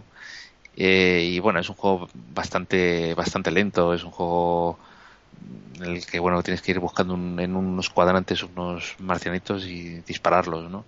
Pero todo ello pues sin mucho sentido de la acción y sin mucho, sin mucha brillantez, ¿no? Es un juego muy típico de esos primeros años del Spectrum. Eh, pero bueno, que, quedó absolutamente superado y que, ahora mismo, pues si uno lo prueba, pues no dice gran cosa, sinceramente, ¿no? Es mucho más interesante lo que vino después eh, de Cosmos, ¿no? Que es el, famoso Android, Android 1, ¿no? Eh, pero con bastante diferencia además. Sí, bueno, siempre tiene su encanto ver los juegos originales, ¿no? Los primeros juegos de un autor para ver un poco la experiencia que ganó para hacer luego esas grandes obras, ¿no? Pero vamos a hablar sí ya del primer juego destacable. Estoy hablando del Android 1 y bueno, el Infiltrator, ¿no, Jesús? y sí, sí. depende de, quién eh, se llama de una forma o de otra. Bueno, el Android 1 que Javi, cuéntanos un poquito algo de este juego. Bueno, no es de los que yo he dado más del autor, pero este, si no recuerdo mal, es una conversión de, bueno, conversión está inspirado en cierta manera en la recreativa Berserk, puede ser, o algo así, me parece que es esa recreativa. Pues eso, llevas al personaje y vas por pantalla a pantalla y tienes impedimentos, barreras que puedes ir destruyendo con tu parece una especie de láser mental porque no es queda muy claro si sale de la cabeza o de... y bueno y la pantalla tiene enemigos y tienes que ir pasando las pantallas la presentación de la impresión Mm, al principio parece basic, ¿no? Pero luego el juego cuando lo mueves va muy rápido, o sea, que dudo que ya fuera precisamente basic, pero sí que no sé si al ser uno de sus primeros trabajos aún tocaría un poquito ambas cosas, ¿no?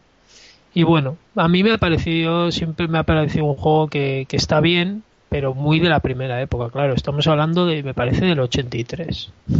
Sí, el, este juego, bueno, es muy básico, ¿no? Cuando lo ves se nota que es de, la primera jornada del Spectrum, pero ya se ve cierto encanto. Eh, también yo quería destacar que aquí se va a ver la tónica general de, esta compañía de obviar la música en favor de, un sonido siempre atractivo, ¿no?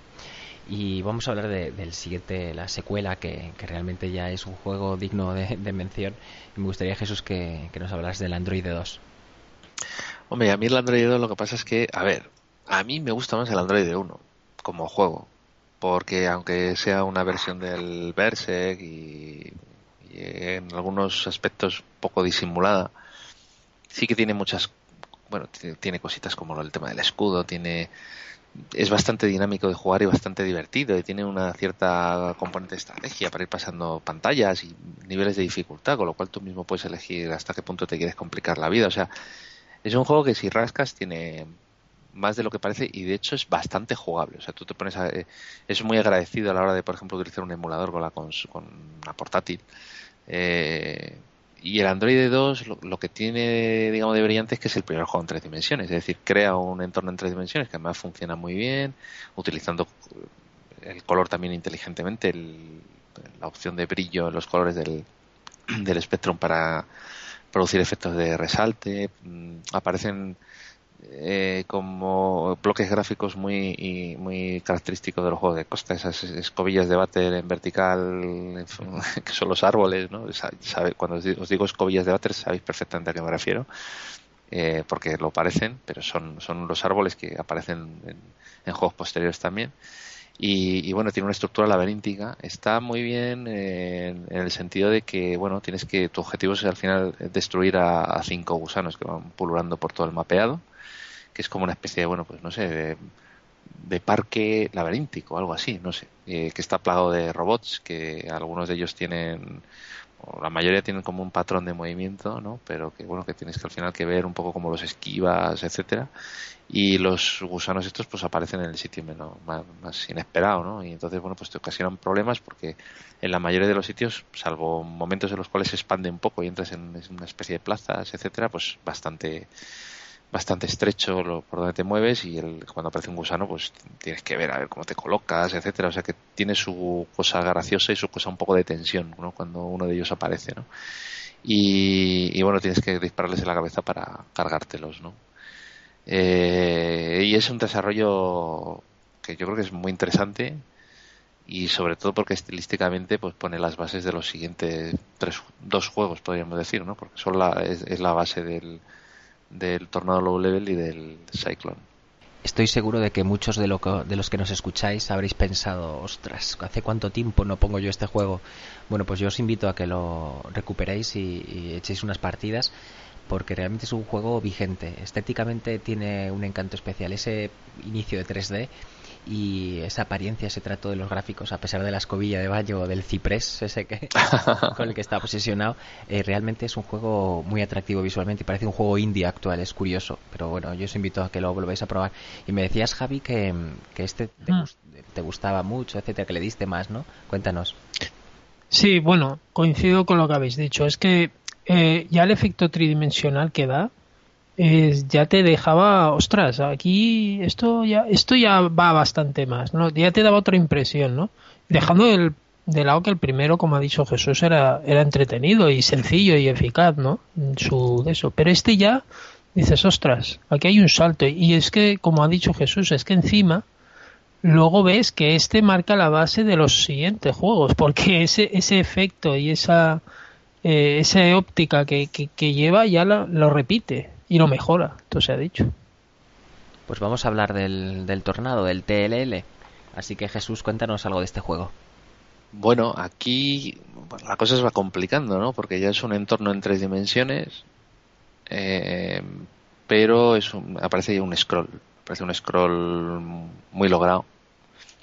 Aparece, puedes lograr una, además una velocidad de juego considerable, porque tienes que manejar en un entorno, eh, pues bueno, una especie de mapeado de un terreno, ¿no? Con tus ríos, con tus eh, con, tus casas, con tus puentes, que puedes pasar por debajo del puente, con tus, eh, bueno, un montón de elementos, vegetación, etcétera, pues tienes que despegar un avión, una especie de caza, que además tiene, ya digo, varias velocidades y tienes que ir maniobrando para poder pasar por encima de cinco objetivos que se te marcan además en una parte de la pantalla te van marcando dónde, dónde están eh, pues bueno para como queráis llamarlo bombardearlos destruirlos por el simple hecho de pasar encima o recogerlos que es un tema que cuando juegas pues tampoco te queda muy claro pero el, caso es que tienes que pasar por encima con el avión y, bueno, pues eso te exige que tienes que maniobrar bien, tienes que calcular bien los giros para no chocarte con determinados obstáculos que están habitualmente cerca de esos, de esos puntos, ¿no? Y, digamos que ahí hay una complicación ya técnica, ¿no? Porque ya no solo es que creas un entorno en tres dimensiones, sino que además pues hay, ya tiene sutilezas. O sea, tiene, por ejemplo, uno de los detalles que Coste estaba más orgulloso era el tema de la sombra del avión, que está sincronizada con el movimiento del avión y que además pues sigue el propio scroll, etcétera. O sea que tiene ya cosas que se van añadiendo a esa estructura que tiene el Android 2 y lo van convirtiendo en una cosa pues más más compleja y además bueno pues que por ese tema de la velocidad de maniobrar etcétera pues que te genera primero un bueno que te gusta manejar el avión y, revolotear por ahí y luego pues eh, pues que tienes que intentar no, no, no, sucumbir a, esa velocidad y chocarte e intentar controlar tus maniobras para poder pasar por donde tienes que pasar. ¿no? Bueno, eh, todo eso se complica también con el combustible, con otra serie de cosas. A mí me parece un juego, en su, momento fue muy impactante, ¿eh? porque seguimos hablando de los primeros años del Spectrum. Es un juego que impactó mucho y que vuelve a conseguir una sensación de tres dimensiones que va a otro puntito más allá del juego anterior. Sí, estamos hablando de scroll multidireccional, que bueno, esto yo creo que los grandes programadores de la época eran los que además asumían grandes retos y los eh, pasaban satisfactoriamente, ¿no? Y, este juego, bueno, pues tenía un nivel técnico espectacular. Su primer scroll y lo hace multidireccional, casi nada, ¿no? Bueno, pues vamos a hablar ahora del ciclón. Javi, cuéntanos. Ciclón. Bueno, este quizá eh, no supone un salto muy grande respecto al anterior, porque básicamente cogen los mismos elementos, eh, quizá no es tan rápido tampoco, lo que a mí en el tema personal me gusta más, aunque supongo que no coincido con la mayoría, me gusta más Ciclón que Tornado Low Level, para empezar. Eh, quizá me parece más manejable dentro de lo que cabe los objetivos en este juego me a mí al menos me quedaban mucho más claros lo que tenías que hacer. Que si tenías que coger ah, la misión, todo era mucho más claro. En, el Tornado Blue Level es que, bueno, también hay que decir que lo conseguí en plan piratilla, todo se ha dicho, y quizá por eso no tampoco sabía gran cosa. Pero es que eh, me pareció mucho más accesible la idea de Ciclón. Si a eso unimos que este juego yo jugué en, su momento en una competición que se llamó Tour que era famosa hace unos años, de, que jugabas partidas y todo eso, y lo jugué un poco, entre comillas, a la fuerza, aún me di más cuenta de la calidad que tenía este juego. Y yo creo que fue un poco despreciado por el parecido a Tornado Low Level. No sé vosotros lo que opináis. Pues yo es que, a mí particularmente, yo es que no tengo ninguna duda. O sea, el, Ciclón es el es mejor juego. O sea, yo eso lo tengo clarísimo. A mí, de hecho, me parece que el Tornado Low Level, con todo lo impresionante que era, etcétera, eh, casi parece más una bueno, a ver si, si se me entiende bien y me permitís, pero que parece casi una demo técnica y el, el Ciclone parece es el juego, por decirlo de alguna mm. forma, ¿no? Eh, donde se perfecciona todo eso y da y da salida al, juego de verdad, que es ese, ¿no? Además es, como dices tú, manejable, sabes, entiendes mucho mejor lo que tienes que hacer, eh, luego eh, tiene, tiene su gracia porque además tú no sabes dónde están los objetivos, tienes que recoger cinco canastillas ¿no? con, el, con el gancho que tiene el helicóptero y para recoger algo con el gancho pues tienes que alinearte, tienes que encontrar el hueco, bajar con cuidado, etcétera.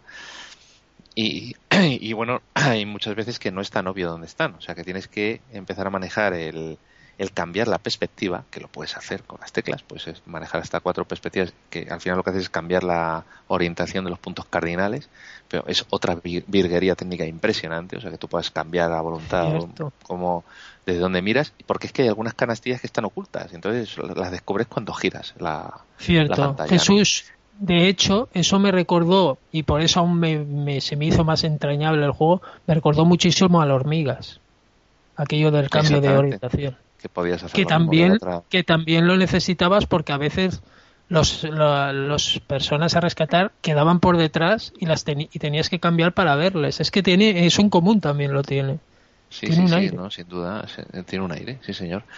Y, y luego, bueno, aparte está la cosa esta del contexto, ¿no? El contexto al final te crea un dramatismo. El Tornado Low Level no tenía ningún contexto más que manejar el avión y revolotear, pero aquí sí, aquí estás en medio de una situación de emergencia, en una tormenta, en un ciclón y, el ciclón es un personaje del juego, es el malo. O sea, tú tienes que ir manejando tu, helicóptero y el ciclón va por ahí pululando. Puedes consultar además un mapa cuando a ti te dé la gana para ver dónde está, porque cuando se va acercando a ti, empiezas a entrar en su radio de acción y el helicóptero empieza a no poder controlarse.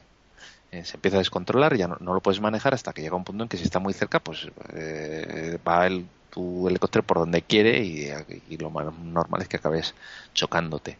Y además la estructura del, del propio mapa es muy atractiva porque son un montón de islas eh, y entonces tienes que ir eh, de una isla a otra y tienes mm, no sé, transiciones ¿no? por encima del agua eh, para ir de una isla a otra y, bueno, tienes esa gracia de cuando llegas a la isla y en fin, y, tienes otro, otro pequeño mini mundo para, para explorar y luego la gestión también del, del, del, combustible, el hecho de que tengas que hacer de pronto aterrizajes de emergencia porque ves que el ciclón se te va a poner encima y te va a destruir, ¿no? Y tienes que aterrizar eh, como puedes en algún llano, ¿no?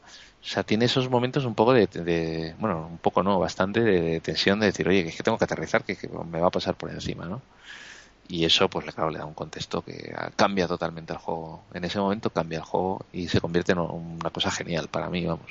a mí, no sé, yo desde luego Ah, me resultaría difícil hacer una lista de preferencias, pero de luego a mí este juego me parece tremendo, vamos. Y si hemos hablado de juegos excelentes, llega un día, ve el Nylor y, todo cambia. Y hace el, el, que para muchos es una auténtica obra maestra, el Hawaii Encounter. Eh, Jesús, mm, háblanos de este mítico juego. Bueno, es que este, esto es, vamos, no sé, una auténtica maravilla de juego. Eh, con un atractivo gráfico bestial, o sea, con una nueva vuelta de tuerca. Tiene ese airecito además como un poco de ciencia ficción, ¿no? De, no sé, un poco futurista, ¿no? Con un diseño muy muy chulo del, del, robot, con un movimiento muy suave, con bueno, tienes que ir atravesando 20 pantallas, que es como una especie de gran autopista en la cual pues hay una serie de obstáculos y tienes que ir eh, bueno tienes, eh, vas avanzando con unos eh, con unos compañeros robots que son en realidad las vidas que te quedan que van empujando una bomba un dispositivo no Eh, entonces, si tú no colocas un obstáculo con utilizando tu, rayo, que no solo puede destruir enemigos, sino también empujar objetos que te vas encontrando por el camino, si tú no colocas un, algún tipo de obstáculo delante de ese dispositivo y de los robots, que lo que hacen siempre es avanzar, pues entonces ellos avanzan y van empujando ese obstáculo. el asunto es que que tú ese movimiento de los robots lo tienes que controlarlo de alguna manera, porque como no lo controles, pues ellos van avanzando, van avanzando, se meten en pantallas con enemigos y a lo mejor pues los van destruyendo, ¿no? Y, te quedas sin nadie que, que, empuje el dispositivo, ¿no? Y hay algún momento del juego en el cual necesitas que haya alguien empujando el dispositivo porque casi tienes que hacer atravesar de forma suicida ciertos puntos porque si no pues no hay forma de, de hacerlo, ¿no? Entonces esa dinámica pues es es muy chula, ¿no? O sea, es, tienes que ir avanzando con tu robot, tienes que ir destruyendo enemigos, limpiando el camino, pero tienes que ir preparando el terreno para que luego tus robots vayan empujando, para que irles retirando obstáculos. Eh, hay bolas que, eh, que, tienes que ir arrinconando con barriles, mm, eh, ir destruyendo bloques que van entorpeciendo el camino, en fin, tienes que ir haciendo muchas cositas hasta que vas llegando al final, ¿no? Y además el, el paisaje va cambiando a medida que avanza, ¿no? Se va volviendo cada vez más más inquietante hasta las últimas pantallas que aparecen ahí como unas montañas, hay una especie de desfiladero y tal. Y es un juego a todos los niveles. A mí me parece perfecto y, y, además que, bueno, eh, eh, vamos a decir que no es fácil, pero tampoco es complicado. es un juego que se puede acabar y que además tiene un final muy chulo. Tiene es, de, los mejores finales que quizá podamos ver en un, en un espectro. No puedo pasar al siguiente sin que Javi nos hables algo de este juego. Bueno, posiblemente podríamos considerar para muchos, y no, no creo que me equivoque, posiblemente sea considerado el mejor juego de él. Mm, no sé si es mi caso, yo no, sé hasta qué punto me parece el mejor, pero es que a nivel técnico, a nivel todo, es que miramos lo que hemos visto hasta ahora y luego ves este y este, digamos que es la confirmación definitiva, eres un genio, este juego es el mejor y ya está. Y, otra cosa que destacaba este juego, los anteriores, hemos hablado de Nailor y todo eso, eran Filmation que hasta cierto punto, momentos, por ejemplo, tenían ralentizaciones y todo eso. Y vemos en que Highway Encounter consigue un Filmation que va a toda leche. Un Filmation veloz. Claro, esto también llamó mucho la atención. Esa velocidad y esa era mucho más frenético que los otros. Y por otro lado, eso sí, el desarrollo era tan diferente al Nailor y todo eso, porque esto era como un camino hacia adelante, hacia adelante, salvando aquella pieza que tenías que salvar, tus robotitos y toda esa historia, pero vamos, que, que el tío cogió lo bueno del, de, que vio de Ultimate y hizo un juego que a todas luces es un, clásico. Y, y no me equivoco al decirlo que es un clásico del espectro. Sí, es un juego sólido, ¿no? No sólido porque esté todo bien en este juego, sino sólido también por el aspecto. Está muy conseguido. Es un juego que te parece que las cosas están ahí, que te chocas con algo porque realmente está ahí, ¿no? Eh, también tengo que decir que en este caso particular, este juego, eh, me pasó lo que comentabas antes, Javi. Lo tenía piratilla y en, los inicios, aunque veía que en la prensa lo ponían muy bien en las revistas, eh, no le acabé, de entender lo que había que hacer exactamente, etcétera, y no me enganchó en, la niñez. Este juego lo descubrí más en la época de, la emulación, ¿no? Y bueno, es un juego que yo creo que se le puede sacar muchísimo partido. Sí, sí, es que claro, si tú no lo conoces de qué va, puede ser que tú te vayas para adelante como un loco y, y, bueno, ¿y qué pasa? ¿Y qué hago yo aquí, no? Claro, ahí, hombre, es importante saber lo que tienes que hacer, pero bueno, juegazo y un juego es importante cuando tiene una secuela, o al menos debería ser así. Eh, vamos a hablar del Alien Hawaii y, eh, bueno, no es de exactamente de Costa, es de Mark, pero bueno, Javi, no sé, háblanos algo de, este juego, ¿qué te pareció? Bueno, pues a mí, a ver, seguro que Jesús puede contar más a nivel de, de por qué salió, pero yo cuando lo vi eh, no me gustó, porque es más de lo mismo, me pareció más de lo mismo. a no ser que me equivoque, me pareció más de lo mismo y dije, ¿y esto por qué? Em, de esas segundas partes como Jet Willy 2 que te que te quedas para qué hace falta pues lo mismo un poquito así. No sé no sé Jesús qué opina de esto. Bueno eh, a ver como es un es tan parecido o sea la única la principal innovación aparte del tema estético es que, que ahora no tienes unos tus tus vidas o esos robots que van empujando el dispositivo sino que eres eres tú el que lo empuja directamente y tienes una barra de energía, ¿no?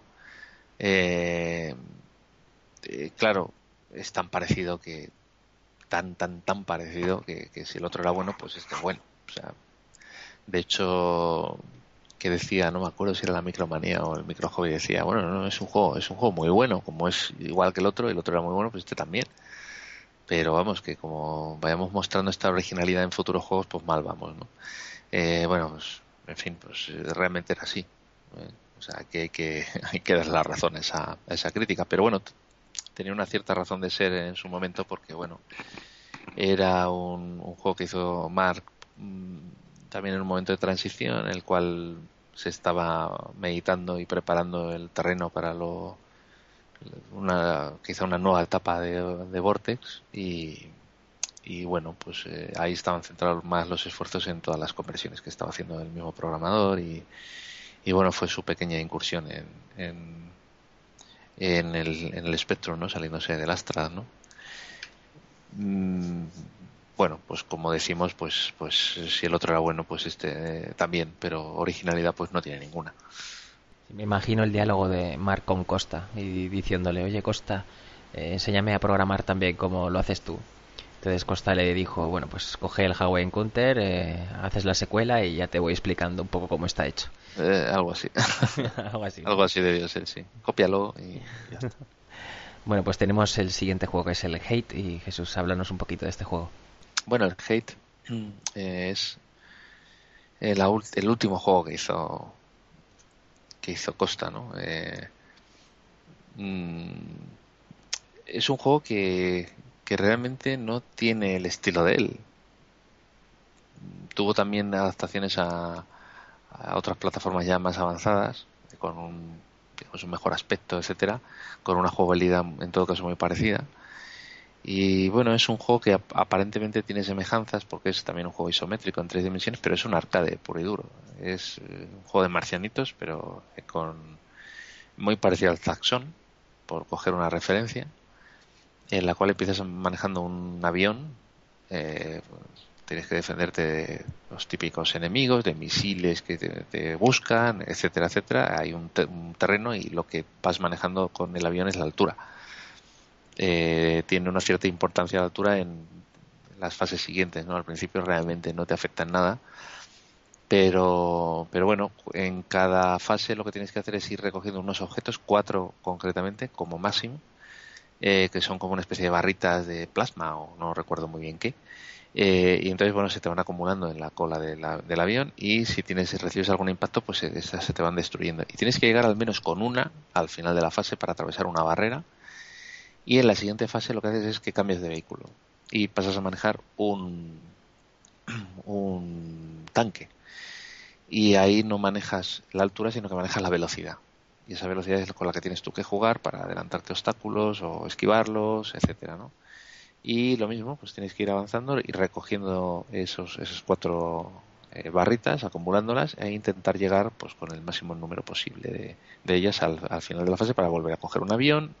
Las cosas se van complicando cada vez más, el tema del uso de la altura cada vez va siendo más importante y el uso de la velocidad también para poder esquivar los obstáculos y ahí es donde va entrando un poco ese, ese juego que, bueno, que está desarrollado la verdad con, con más finura de la que parece y bueno, va adquiriendo más interés el juego a medida que vas avanzando y las cosas se van poniendo más difíciles hasta que llega un punto en que resulta muy complicado avanzar. Y tiene la gracia de que, bueno, pues a más barritas energéticas de estas de, de Kellogg's que encuentres en tu camino, pues cuando llegas a la barrera, pues tendrás más vidas cuando cambies de vehículo. Si llegas con dos, pues tendrás dos vidas con el tanque. Y si con el tanque consigues coger cuatro, a la siguiente fase tienes cuatro vidas. Y así sucesivamente, ¿no?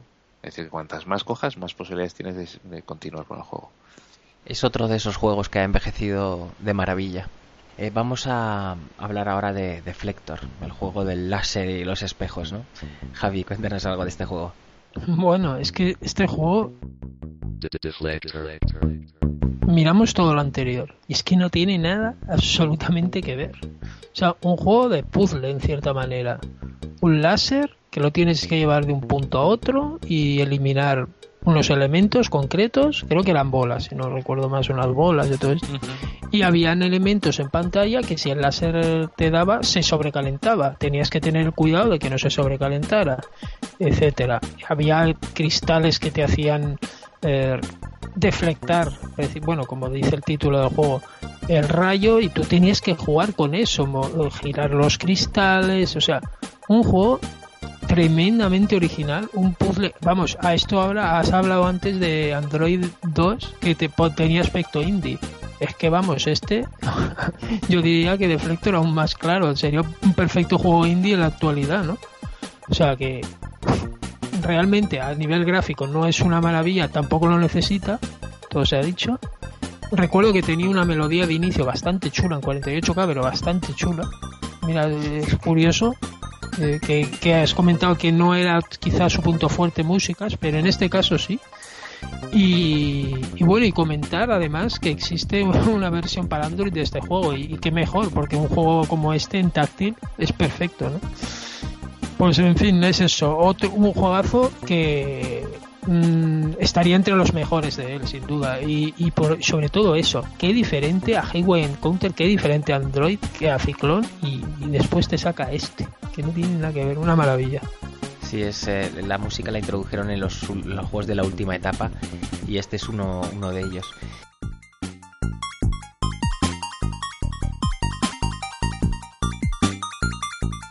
Y vamos a hablar en último lugar de, del juego de las peloticas, que algunos Así es el Revolution. Eh, Jesús, háblanos eh, algo de este juego. Ah, peloticas. Pues nada, él, él sí quería hacer un juego de peloticas en tres dimensiones. Quería que fuera un, pues no sé, pues el juego más, vanguardista, más moderno, más, técnicamente. De hecho, yo creo que pusieron, y él puso mucho mucho énfasis, mucho empeño en, este juego, fue motivo de casi las únicas entrevistas, las únicas palabras que ha dirigido a la prensa, los, pocos artículos que se le han dedicado a Bortes, concentraron un poco toda la carga ahí en intentar promocionarlo, en intentar, eh, pues de alguna manera darlo a conocer. Y es verdad que lo, lo, consiguieron parcialmente porque tuvo muy, muy buenas críticas este juego.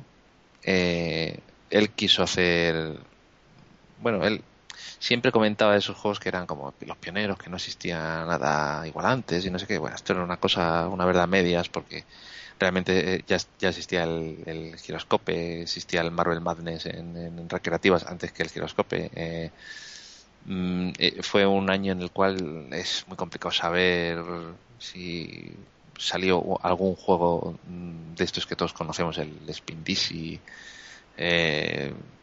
o el en fin, el, propio eh, Bounder salió también, en, creo recordar, en el 86. No sé qué juegos salieron antes o después que el Revolution, pero eh, hay, hay, otro juego también que se parece mucho, que ahora hablaremos, el Impossible de, de Hewson, que no es que se parezca, digamos, gráficamente, pero sí mucho, mucho en concepto y no sé hasta qué punto estaría influenciado uno por el otro.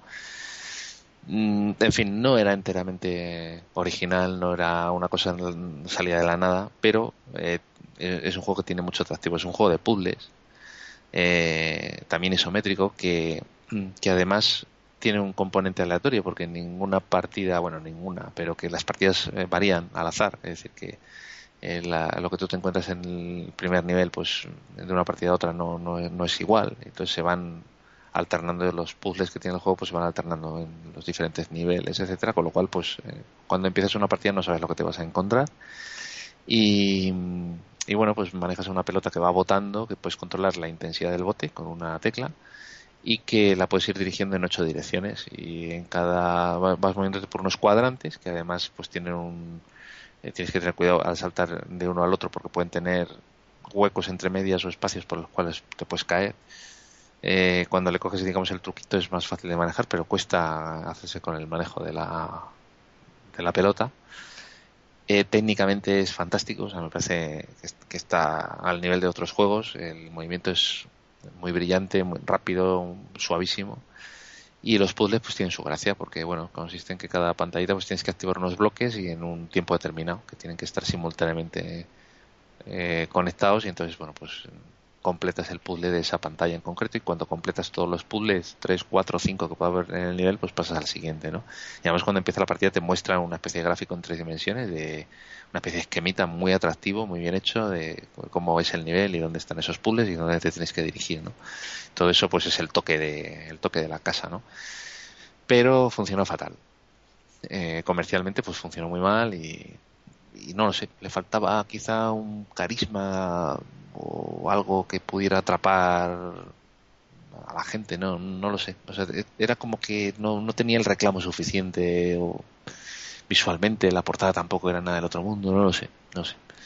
Eh, había el juego este que comento de Houston, el Impossible era conceptualmente parecido, porque ahí controlabas el era como una especie de simulación en, de tres dimensiones muy bien hecha, además técnicamente a mí me parecía muy bueno y ibas controlando la intensidad del bote con la dejando pulsada la tecla y entonces eh, tenías que darle con la pelota unos interruptores y pulsar todos los que había en el nivel para pasar al siguiente, ¿no? Y aquí, bueno, pues en el Revolution tenías que hacer algo en el fondo parecido, ¿no? Tenías que controlar el bote de la pelota, pero subiéndolo o bajándolo con unas teclas específicas y, y hasta poder saltar encima de estos bloques y activarlos. ¿no? O sea que tenía ahí conceptualmente muchas semejanzas y, y bueno, pues los dos juegos tenían sus propias, sus propias características. En fin, una pena que fracasara en el mercado. Si hubiera contratado a Azpiri para la portada, otro gallo hubiera cantado, eso es seguro. Pues las portadas tenían mucha importancia entonces y realmente esta portada era... Mm, en fin, no lo sé muy sosa, muy, muy cutrilla, sí. Sí, bueno, yo destaco también el, nivel técnico de, este juego, el diseño también. Es, no sé si os pasaba lo mismo, pero a mí las superficies me, me parecían casi de metacrilato. Era un juego elegante, no sé, era, es difícil de mm. explicar. Eh, eso sí, también tengo que decir que para mí era muy frustrante, era un poco el nivel de frustración del Cauldron 2, salvando las distancias pero el sistema este de bote, calcular más arriba o más abajo, yo recuerdo muchas veces que te caías al infinito y era un poquillo frustrante. Y luego también, a pesar de su suavidad, en la mayoría de las pantallas sí que es cierto que había otras eh, que sí que se ralentizaba bastante. Sí, en cuanto había demasiados elementos se, ya se ralentizaba, sí, sí. Eso es cierto. Pero bueno, un buen juego en, general. Y con esto cerramos el repaso a la historia de, Costa Panay y su obra y de su empresa Vortex. Eh, gracias Costa por, por habernos dado, regalado estas joyas de las que hemos tenido ocasión de poder hablar.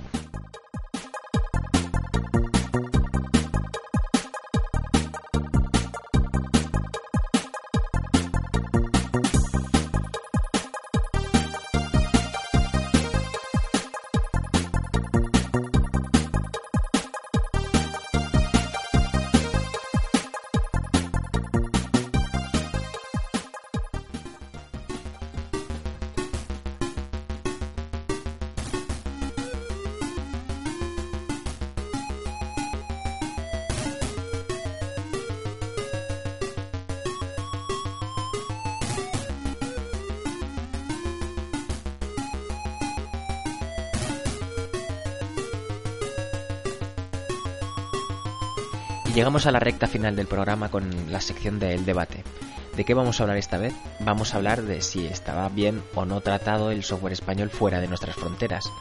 En España se ha hablado de la edad de oro del software español y creo que está fuera de toda duda la calidad de los juegos españoles y, bueno, fueron un éxito comercialmente hablando.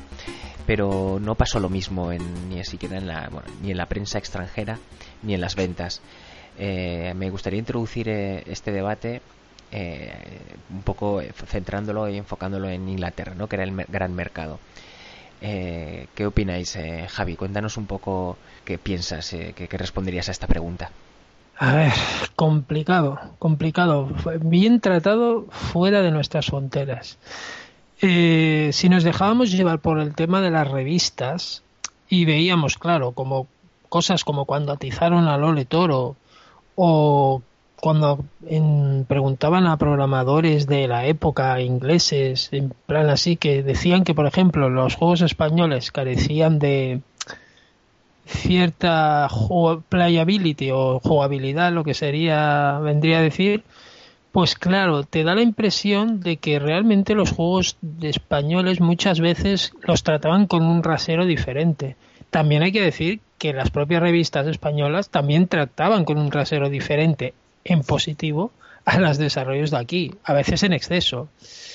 Eh, por eso, eh, bien tratado, mm,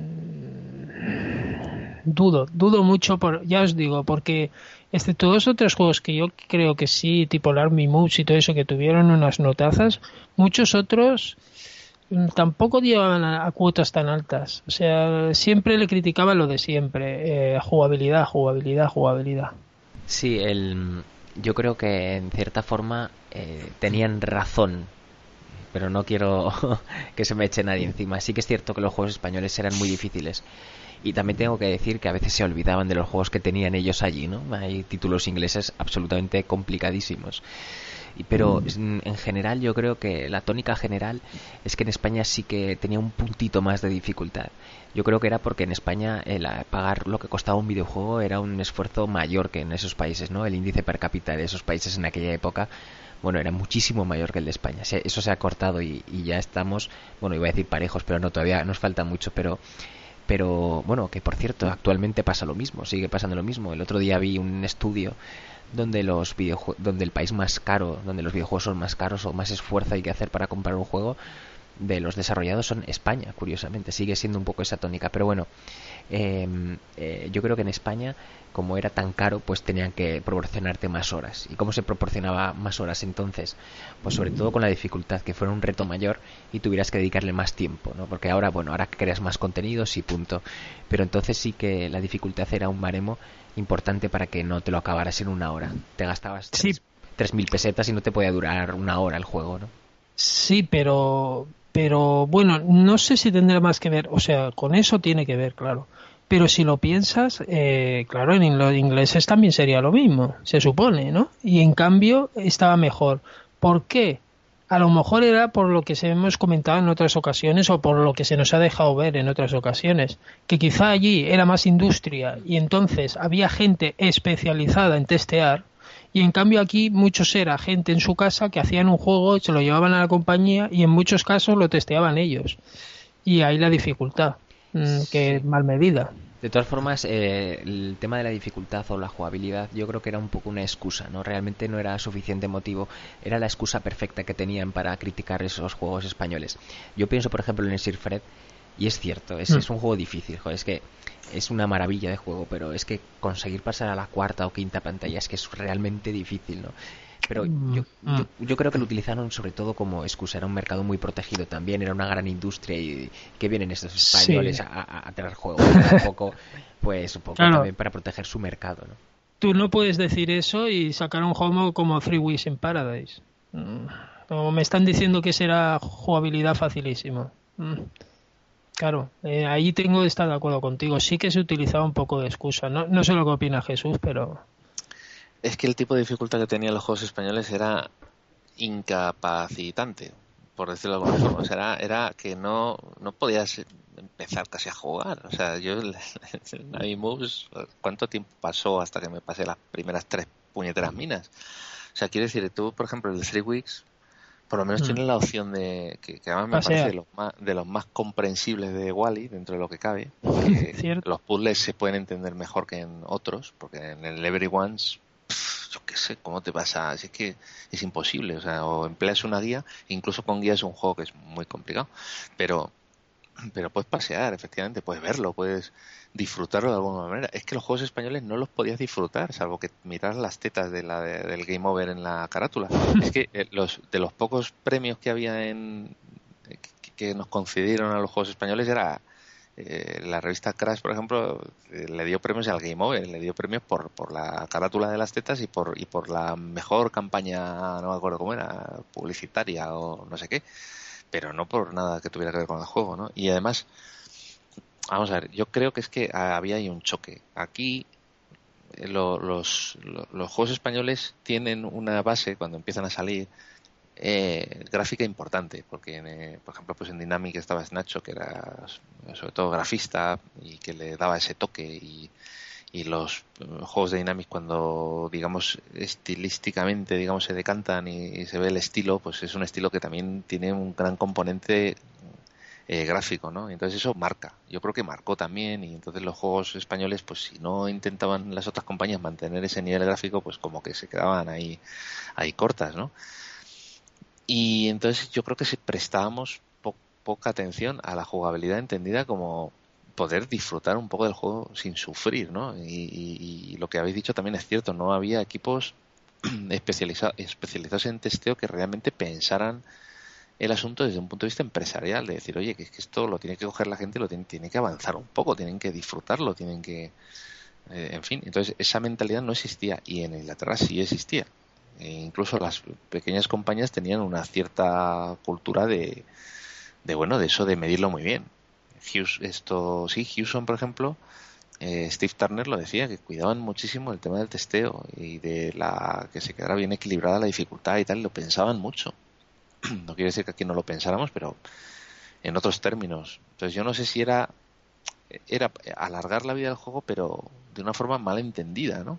Sí, Andrew nos comentó en la entrevista que le daban mucha importancia efectivamente y yo quería desmitificar un poco todo esto del testeo porque también nos lo han dicho entrevistados españoles que, que lo probaban ellos mismos pero que un programador pruebe su propio juego es un yo creo que es un claro error. Eh, pero realmente no hacía falta un departamento de testeo. No sé, si hubieran cogido a su cuñado, a su prima y a su y hubieran probado el Navi Moves, por ejemplo, y hubieran visto que ninguno de los que lo probaran pasaba del principio hubiera bastado eso, ¿no? Para darse cuenta de decir, joder, pues vamos a aligerar un poco esto porque es que si no, no van a poder pasar nadie desde el principio. O sea que tampoco era tan complicado eso, ¿no? Realmente. La percepción en Inglaterra era que los juegos españoles eran muy buenos gráficamente, técnicamente competentes, eh, gráficamente de lo mejor, pero que es que eran, eh, bueno, pues no solo muy difíciles, sino muy, muy jugables. Es que eh, hay un tema también de filosofía, de que en Inglaterra lo del tema de la jugabilidad era, era sagrado. Ah, sin duda era una industria allí mucho más potente que aquí. Eh, por supuesto que habría algo de seguro de, de marcar una línea, ¿no? De decir, oye, vamos a proteger un poco de lo de aquí respecto a lo de fuera, pero eh, tampoco tampoco es que sea un tema que creo que fuera muy muy decisivo, porque hay que tener en cuenta que esos juegos salían bajo sellos de distribuidoras inglesas y los ingleses lo que querían era vender. O sea, yo creo que si tienen un juego español y resulta que ese juego español se convierte en un número uno, cosa que sucedió, pues, pues oye, pues encantado, que es un juego español. Oye, mira, es un juego que sale con el sello Imagine. O sea, cuando se, el Army Moose llegó a ser número uno, vendió treinta y pico mil copias, que, que, es un número muy respetable para los aquellos tiempos, ¿no? Y, y yo supongo que Imagine encantados de la vida y la gente que lo compró, pues lo compró pues porque le atraía, igual que compraron otros muchos juegos españoles. O yo no creo que hubiera ningún inglés que dijera, uy, esto no que es un juego español, no. Las revistas que tuvieran una cierta tendencia a, bueno, a, a no querer darles muchas alas, pues bueno, los juegos españoles yo creo que era complicado para los ingleses el puntuarlos a veces por estos temas que, comento de la dificultad y de los gráficos. Si analizáis un poco en general cómo puntuaban, encontráis cosas que son difícilmente entendibles. O sea, un mismo juego tiene un 9 en una revista y un 5 en otra. O sea, hay una, una, unas puntuaciones tan heterogéneas que es difícil de explicar. Y eso sucede en muchísimos juegos españoles. Un 5 George Sinclair, Crash un 9 y luego Crash un 5 a otro y el otro le pone un 8. Y es muy raro que te encuentres uno que le pone un 9 y otro un 8 y otro un 8. No, o sea, era, era de extremos. Era que o gustaban mucho o no gustaban, pues en función de la filosofía que tuviera el que lo, el que lo puntuaba, ¿no?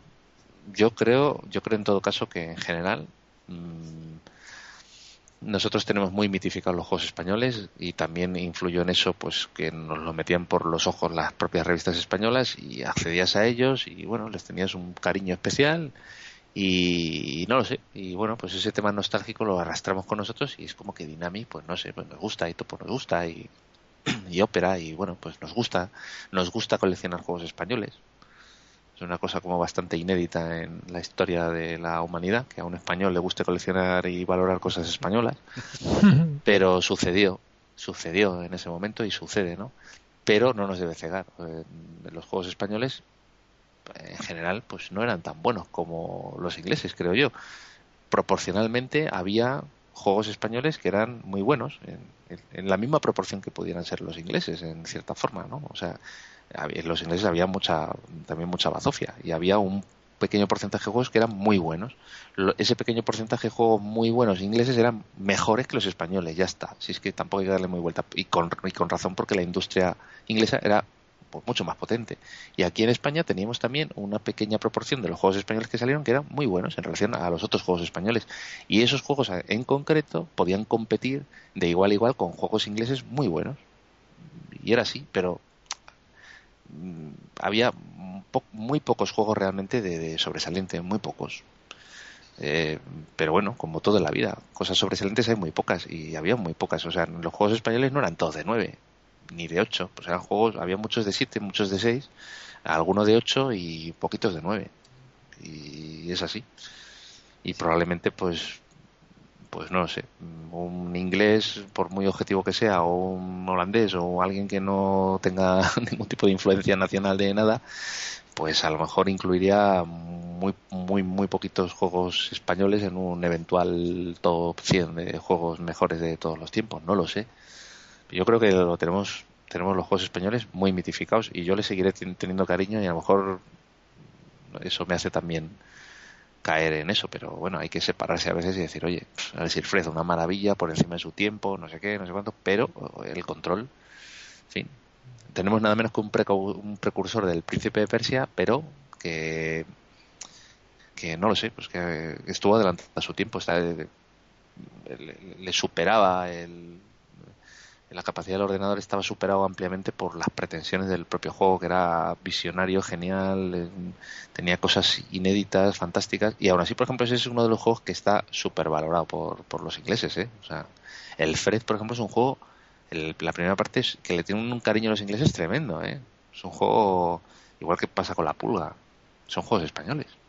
¿Son los mejores? Pues bueno, a mí el Fred me encanta, pero no me atrevería yo a decir que la pulga de los mejores juegos españoles de todos los tiempos. De luego, de los más importantes, sin duda, por otras cuestiones. De los mejores, no sé.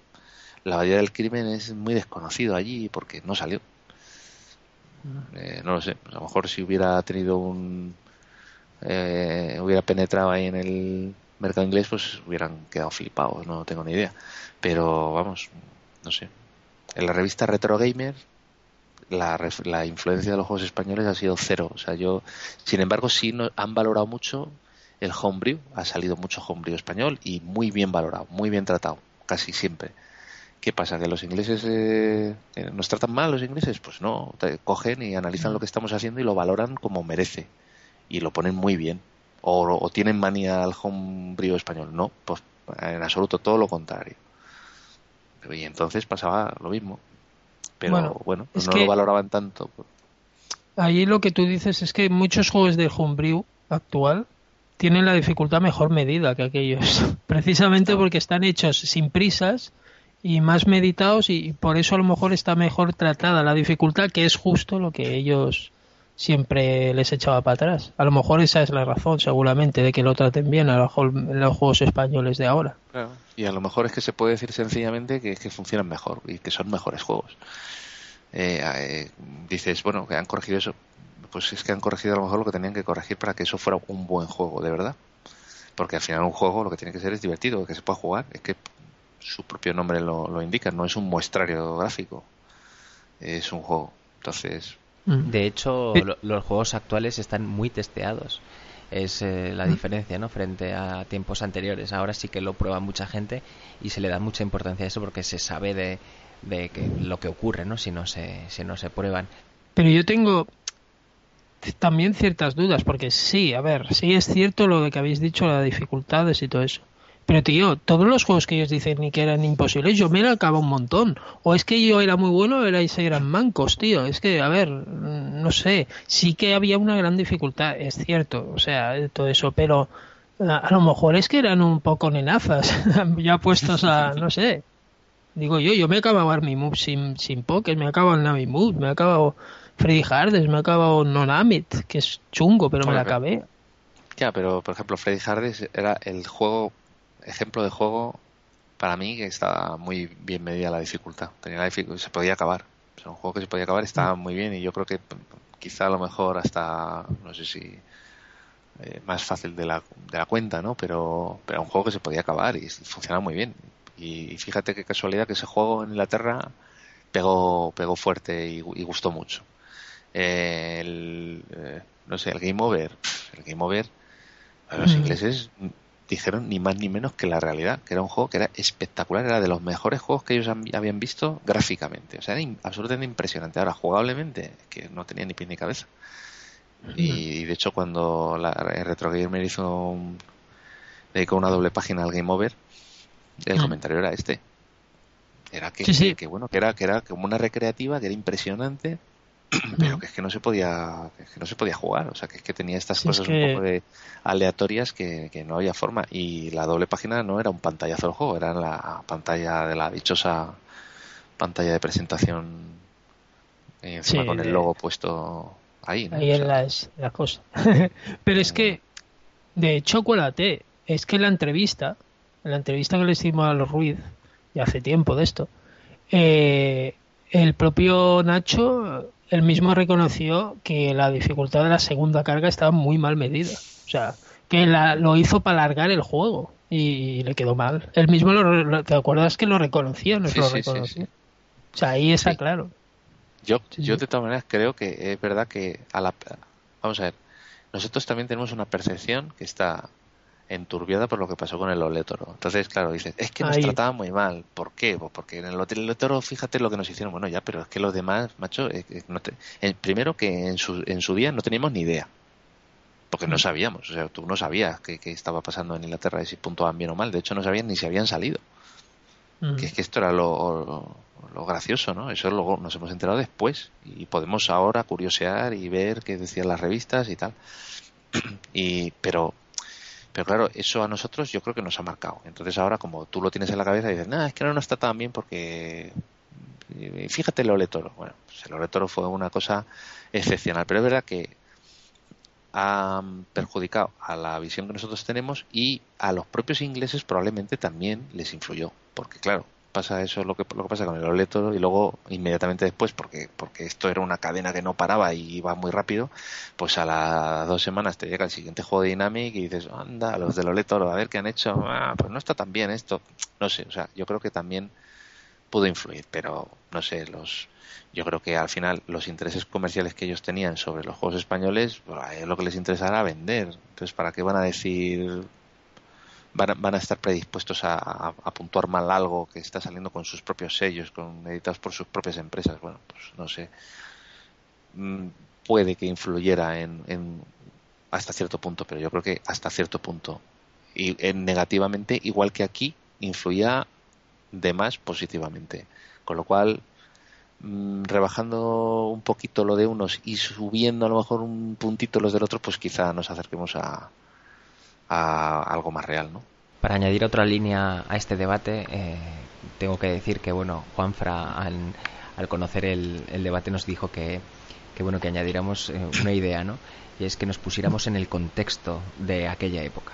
Ahora ya una vez dentro de Europa, etcétera, bueno, pues España ya es como más vecino, ¿no? De Inglaterra en aquella época eh, era una situación muy diferente, ¿no? Eh, casi salidos de la dictadura y bueno, eh, en, otra liga, ¿no? Jugando en, segunda división todavía. Eh, él comentaba que bueno, que valoráramos eso porque quizá también tuviera algo que ver, ¿no? Es un poco una forma de mirar por encima del hombro que también podría haber influido a la hora de puntuar un videojuego español. Es irse muy lejos, pero quizá tenga, tenga importancia.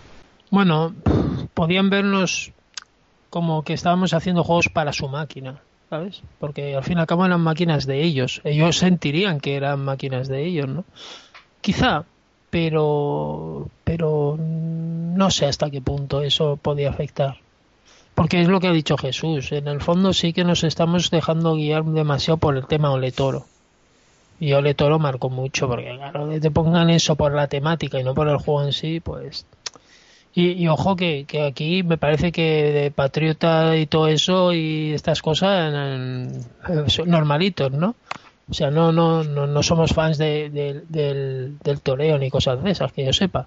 O sea que, pero vamos, te, sí que picaron un poco ese patriotismo barato. Yo aquí en las revistas españolas, posiblemente condicionándonos un poco, si lo pensáis. De todas maneras, yo de todas maneras es que no sé, es que tengo que disentir un poco con todo esto. Yo, yo no quiero tampoco pensar en que eh, es cierto que los ingleses tienen su forma de ser y tal, igual, pero, pero no lo sé. O sea, también, honestamente, eh, que creemos que ellos actúan así o que tienen esta actitud, que es una actitud al final un poco inculta, ¿no? La que, en la que pensamos nosotros, ¿no? Es que nos miran estos españoles y tal, y a lo mejor resulta que los ingleses saben más, mucho más de España que lo que nosotros sabemos de los propios ingleses.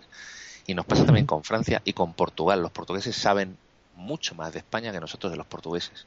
Y los franceses saben mucho más de España de lo que nosotros podemos pensar. Y caemos en esto de, uy, que si los franchutes, que si son feministas, que si no sé qué, que si es que... Eh, y resulta que tú vas a Francia y hay un montón de franceses que saben español y, y tienen libros de texto estudiando español y, saben mucho de España y saben mucho más de España que nosotros de los franceses. Bueno, es que, no sé, hay que liberarse un poco de esa... Mira, aquí en España desarrollamos el primer ordenador de 128K y se hizo aquí. Porque había aquí una industria, había una industria del, ordenador y fueron los propios ingleses los que colaboraron con los españoles para desarrollar ese ordenador y los ingleses estaban deseando que llegara el ordenador que habían hecho en España. Y es un ordenador que es muy apreciado por los coleccionistas y por yo, he vendido algún 128K e incluso en un estado un poco lamentable, y a ingleses que me han dicho, no, no, no, es que estoy encantado tal, porque lo voy a restaurar, porque qué maravilla de ordenador, que, o sea, no tenían, no creo yo que tuvieran, ellos sabían que había aquí una industria y había una, una compañía que se llamaba Dynamic, que hacía cosas pues que estaban chulas y luego sacaron el juego ese de los toros, que no les gustó nada y a lo mejor se enfadaron durante una temporada y luego ya, y compraban nuestros juegos, y ya está. Y había juegos de Australia los de los canguros, ¿no? Esos que están allí con los canguros. Pues no sé qué pensarían de los australianos, pero Melbourne House ahí estaba sacando juegos y eran superventas y eran juegos y eran australianos, ¿no? Y los franceses estaban ahí al lado con el Astra y, sacaban juegos para Astra y no sé. Mm, yo intentaría no, no caer en, en esas cosas. Mm. Porque pudiera influir en algún punto, pues sí, seguramente en algún puntito pudiera, pudiera influir. Pero, claro, pero es lo que tú dices, es que realmente esta opinión por el tema del Ole Toro, si no recuerdo mal, nos enteramos porque Micro Hobby sacó eso. Mm. O sea que Micro Hobby en cierta manera nos condicionó para que le tuviéramos manía a los, a los ingleses en ese Por eso digo, por eso digo que eso es una herencia que hemos arrastrado, porque es que era la única información que nosotros teníamos. Y además encima de, oh, que fíjate lo que han hecho con nosotros, no entienden nada. Pues a ver si es que los ingleses entendían mucho mejor lo que eran los toros de lo que podíamos entenderlo nosotros. No lo sé, o lo entenderían de otra forma, o en todo caso lo entendían como hoy día, por ejemplo, lo entiende mucha gente. Eh, pero yo me pregunto, mm, en ese momento, ¿y por qué Micro Hobby hizo algo tan proteccionista? ¿Por qué? porque lo, porque tenían una actitud proteccionista los juegos españoles entonces eso parece que nos ponemos a hablar de los ingleses y no nos ponemos a hablar de lo que hacemos nosotros aquí que es que parece que tendríamos que cambiar el, debate entonces sería más bien ¿por qué las revistas españolas eran tan ultra proteccionistas del producto español? sería el cambio pero bueno yo eso yo, yo eso en la medida en que éramos una que es una industria propia única que no se ha producido desde entonces, pues nunca. A lo mejor ahora empieza tímidamente, pero en mm. todo caso no tenía que ver con entonces. Eh, no lo sé, pues podía, en todo caso era un tema que nos enriquecía, porque nosotros teníamos lo nuestro que lo promocionamos mucho y ahí estaba y nos lo pasamos bien con ello. En todo caso no hacía nada, daño a nadie y recibíamos todo lo inglés, ¿no? Sí, eso sí. Eh, teníamos, teníamos todo, ¿no? De alguna forma, ¿no? Eh, bueno, y los ingleses también los ingleses también estaban enriquecidos por todo lo que nos llegaba. De hecho, por ejemplo, hay cosas. Eh, a mí, por ejemplo, me sorprendió también un artículo de Retro Gamer, porque no olvidemos, esa gente que está haciendo esa revista eran los que estaban en aquella época con el Spectrum, ¿no? Eh, que hablaban, hicieron un especial de Spectrum en la parte del coleccionista y pusieron los, los juegos recomendados para importación o no sé qué, y aparecían en esos juegos de recomendados para importación que aparecían todos juegos españoles, todos juegos españoles. Porque éramos el otra industria de referencia, más pequeña sin duda y tal, pero bueno, éramos una industria de referencia. Que no nos valoraban, pues hombre, yo creo que esas cosas sí es cierto que no han hablado mucho en la revista, pero por ejemplo, de pronto llega ese especial y dice, no, en juegos de importación, hombre, pues sin duda habrá que mencionar los españoles.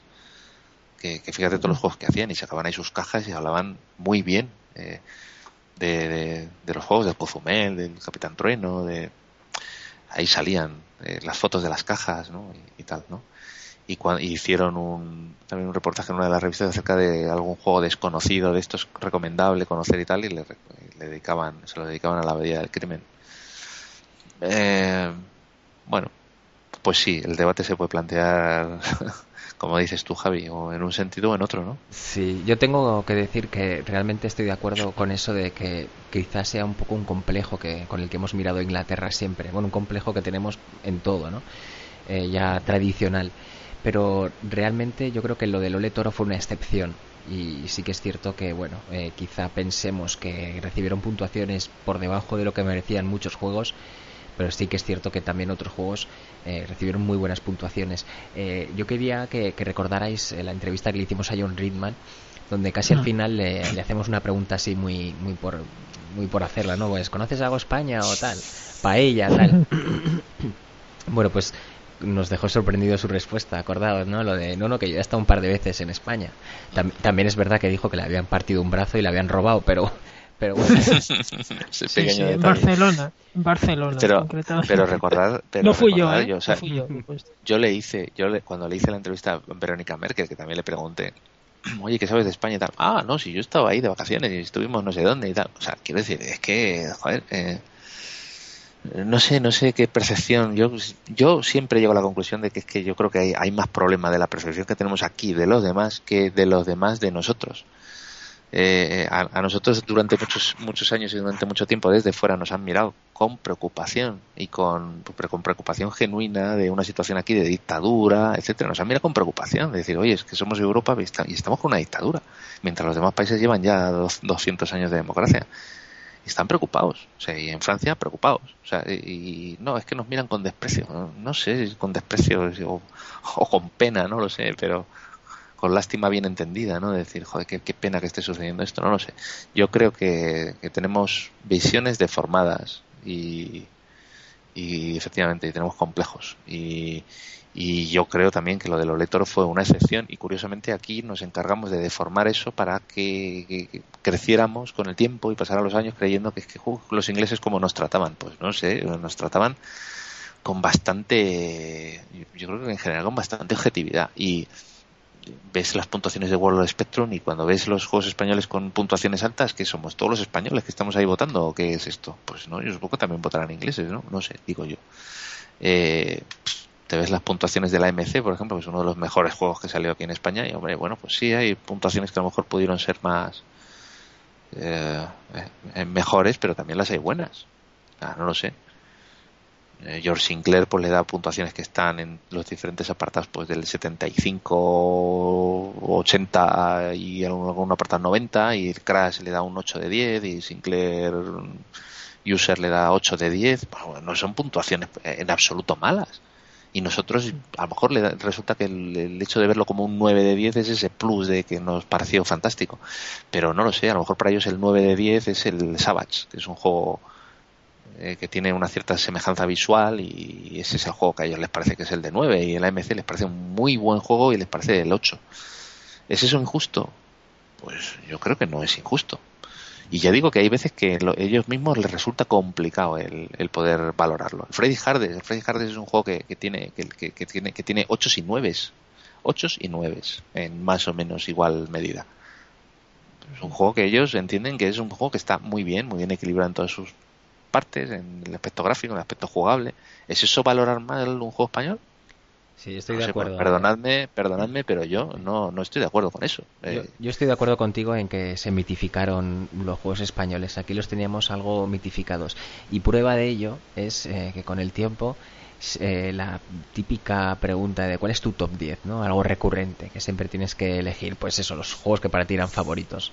Bueno, pues fijaos eh, que no es muy frecuente ver en ese top 10 muchos juegos españoles. En mi caso concreto hay uno, un juego español, o sea que un juego español y nueve de fuera. Entonces, bueno, eso realmente es que con el tiempo y siendo objetivo, eh, bueno, pues te das cuenta de que sí, hablábamos muchísimo de los juegos españoles, se vendían mucho, salían en la prensa muchísimo, pero a ver, mm, de 10, 1 eh, ya te está invitando un poco a que igual los ingleses no eran eh, tan, tan así, sino que eran más parciales, ¿no? Que lo que veíamos aquí.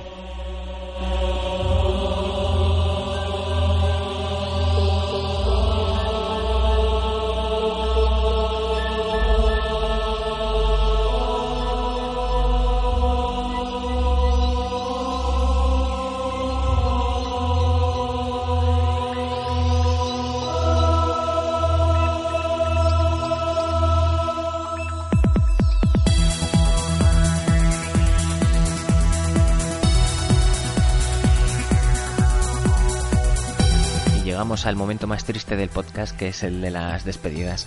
Eh, estamos ya exhaustos después de, tantas horas aquí hablando del Spectrum, pero encantados y emocionados porque creo que ha quedado un programa bastante, bastante majo. Eh, bueno, Jesús, un placer como siempre y hasta la próxima, ¿no? Pues sí, sí, que haya muchas y, nada, eh, a ver qué se nos ocurre para el siguiente programa que es que nos lo ponemos un poco complicado nosotros mismos, pero bueno, ya se nos ocurrirá algo que seguro que, está bien. Bueno, el siguiente programa eh, tú no estás invitado porque no vienes a la Retro Barcelona. Así Cierto. Este, estoy castigado. Bueno, para el siguiente. Para el siguiente, el siguiente. Muy bien. Bueno, Javi, tú y yo nos veremos allí en, en unos días, ¿no? Pues sí, ahí con la, con la paradita y con el podcast, con algunos invitados no digo más. Pero son gente de, la escena de la escena retro y bueno, ya lo escucharéis los que no vayáis y los que vayáis pues allí los veréis con nosotros. Y como siempre un servidor Alejandro Ibáñez que se despide pero antes eh, os da la dirección de la página web que es el mundo del spectrum.com, la dirección de correo electrónico que es el y la, que ya sabéis que estamos en Facebook y en Twitter y que podéis ahí ver todas las novedades y toda la información que vamos publicando, así como la interacción con vosotros. Por cierto, recuperaremos la sección altavoz en próximos programas. Bueno, lo dicho, hasta el próximo 3x03 y que ha sido un placer. Adiós. Hasta luego. Hasta luego.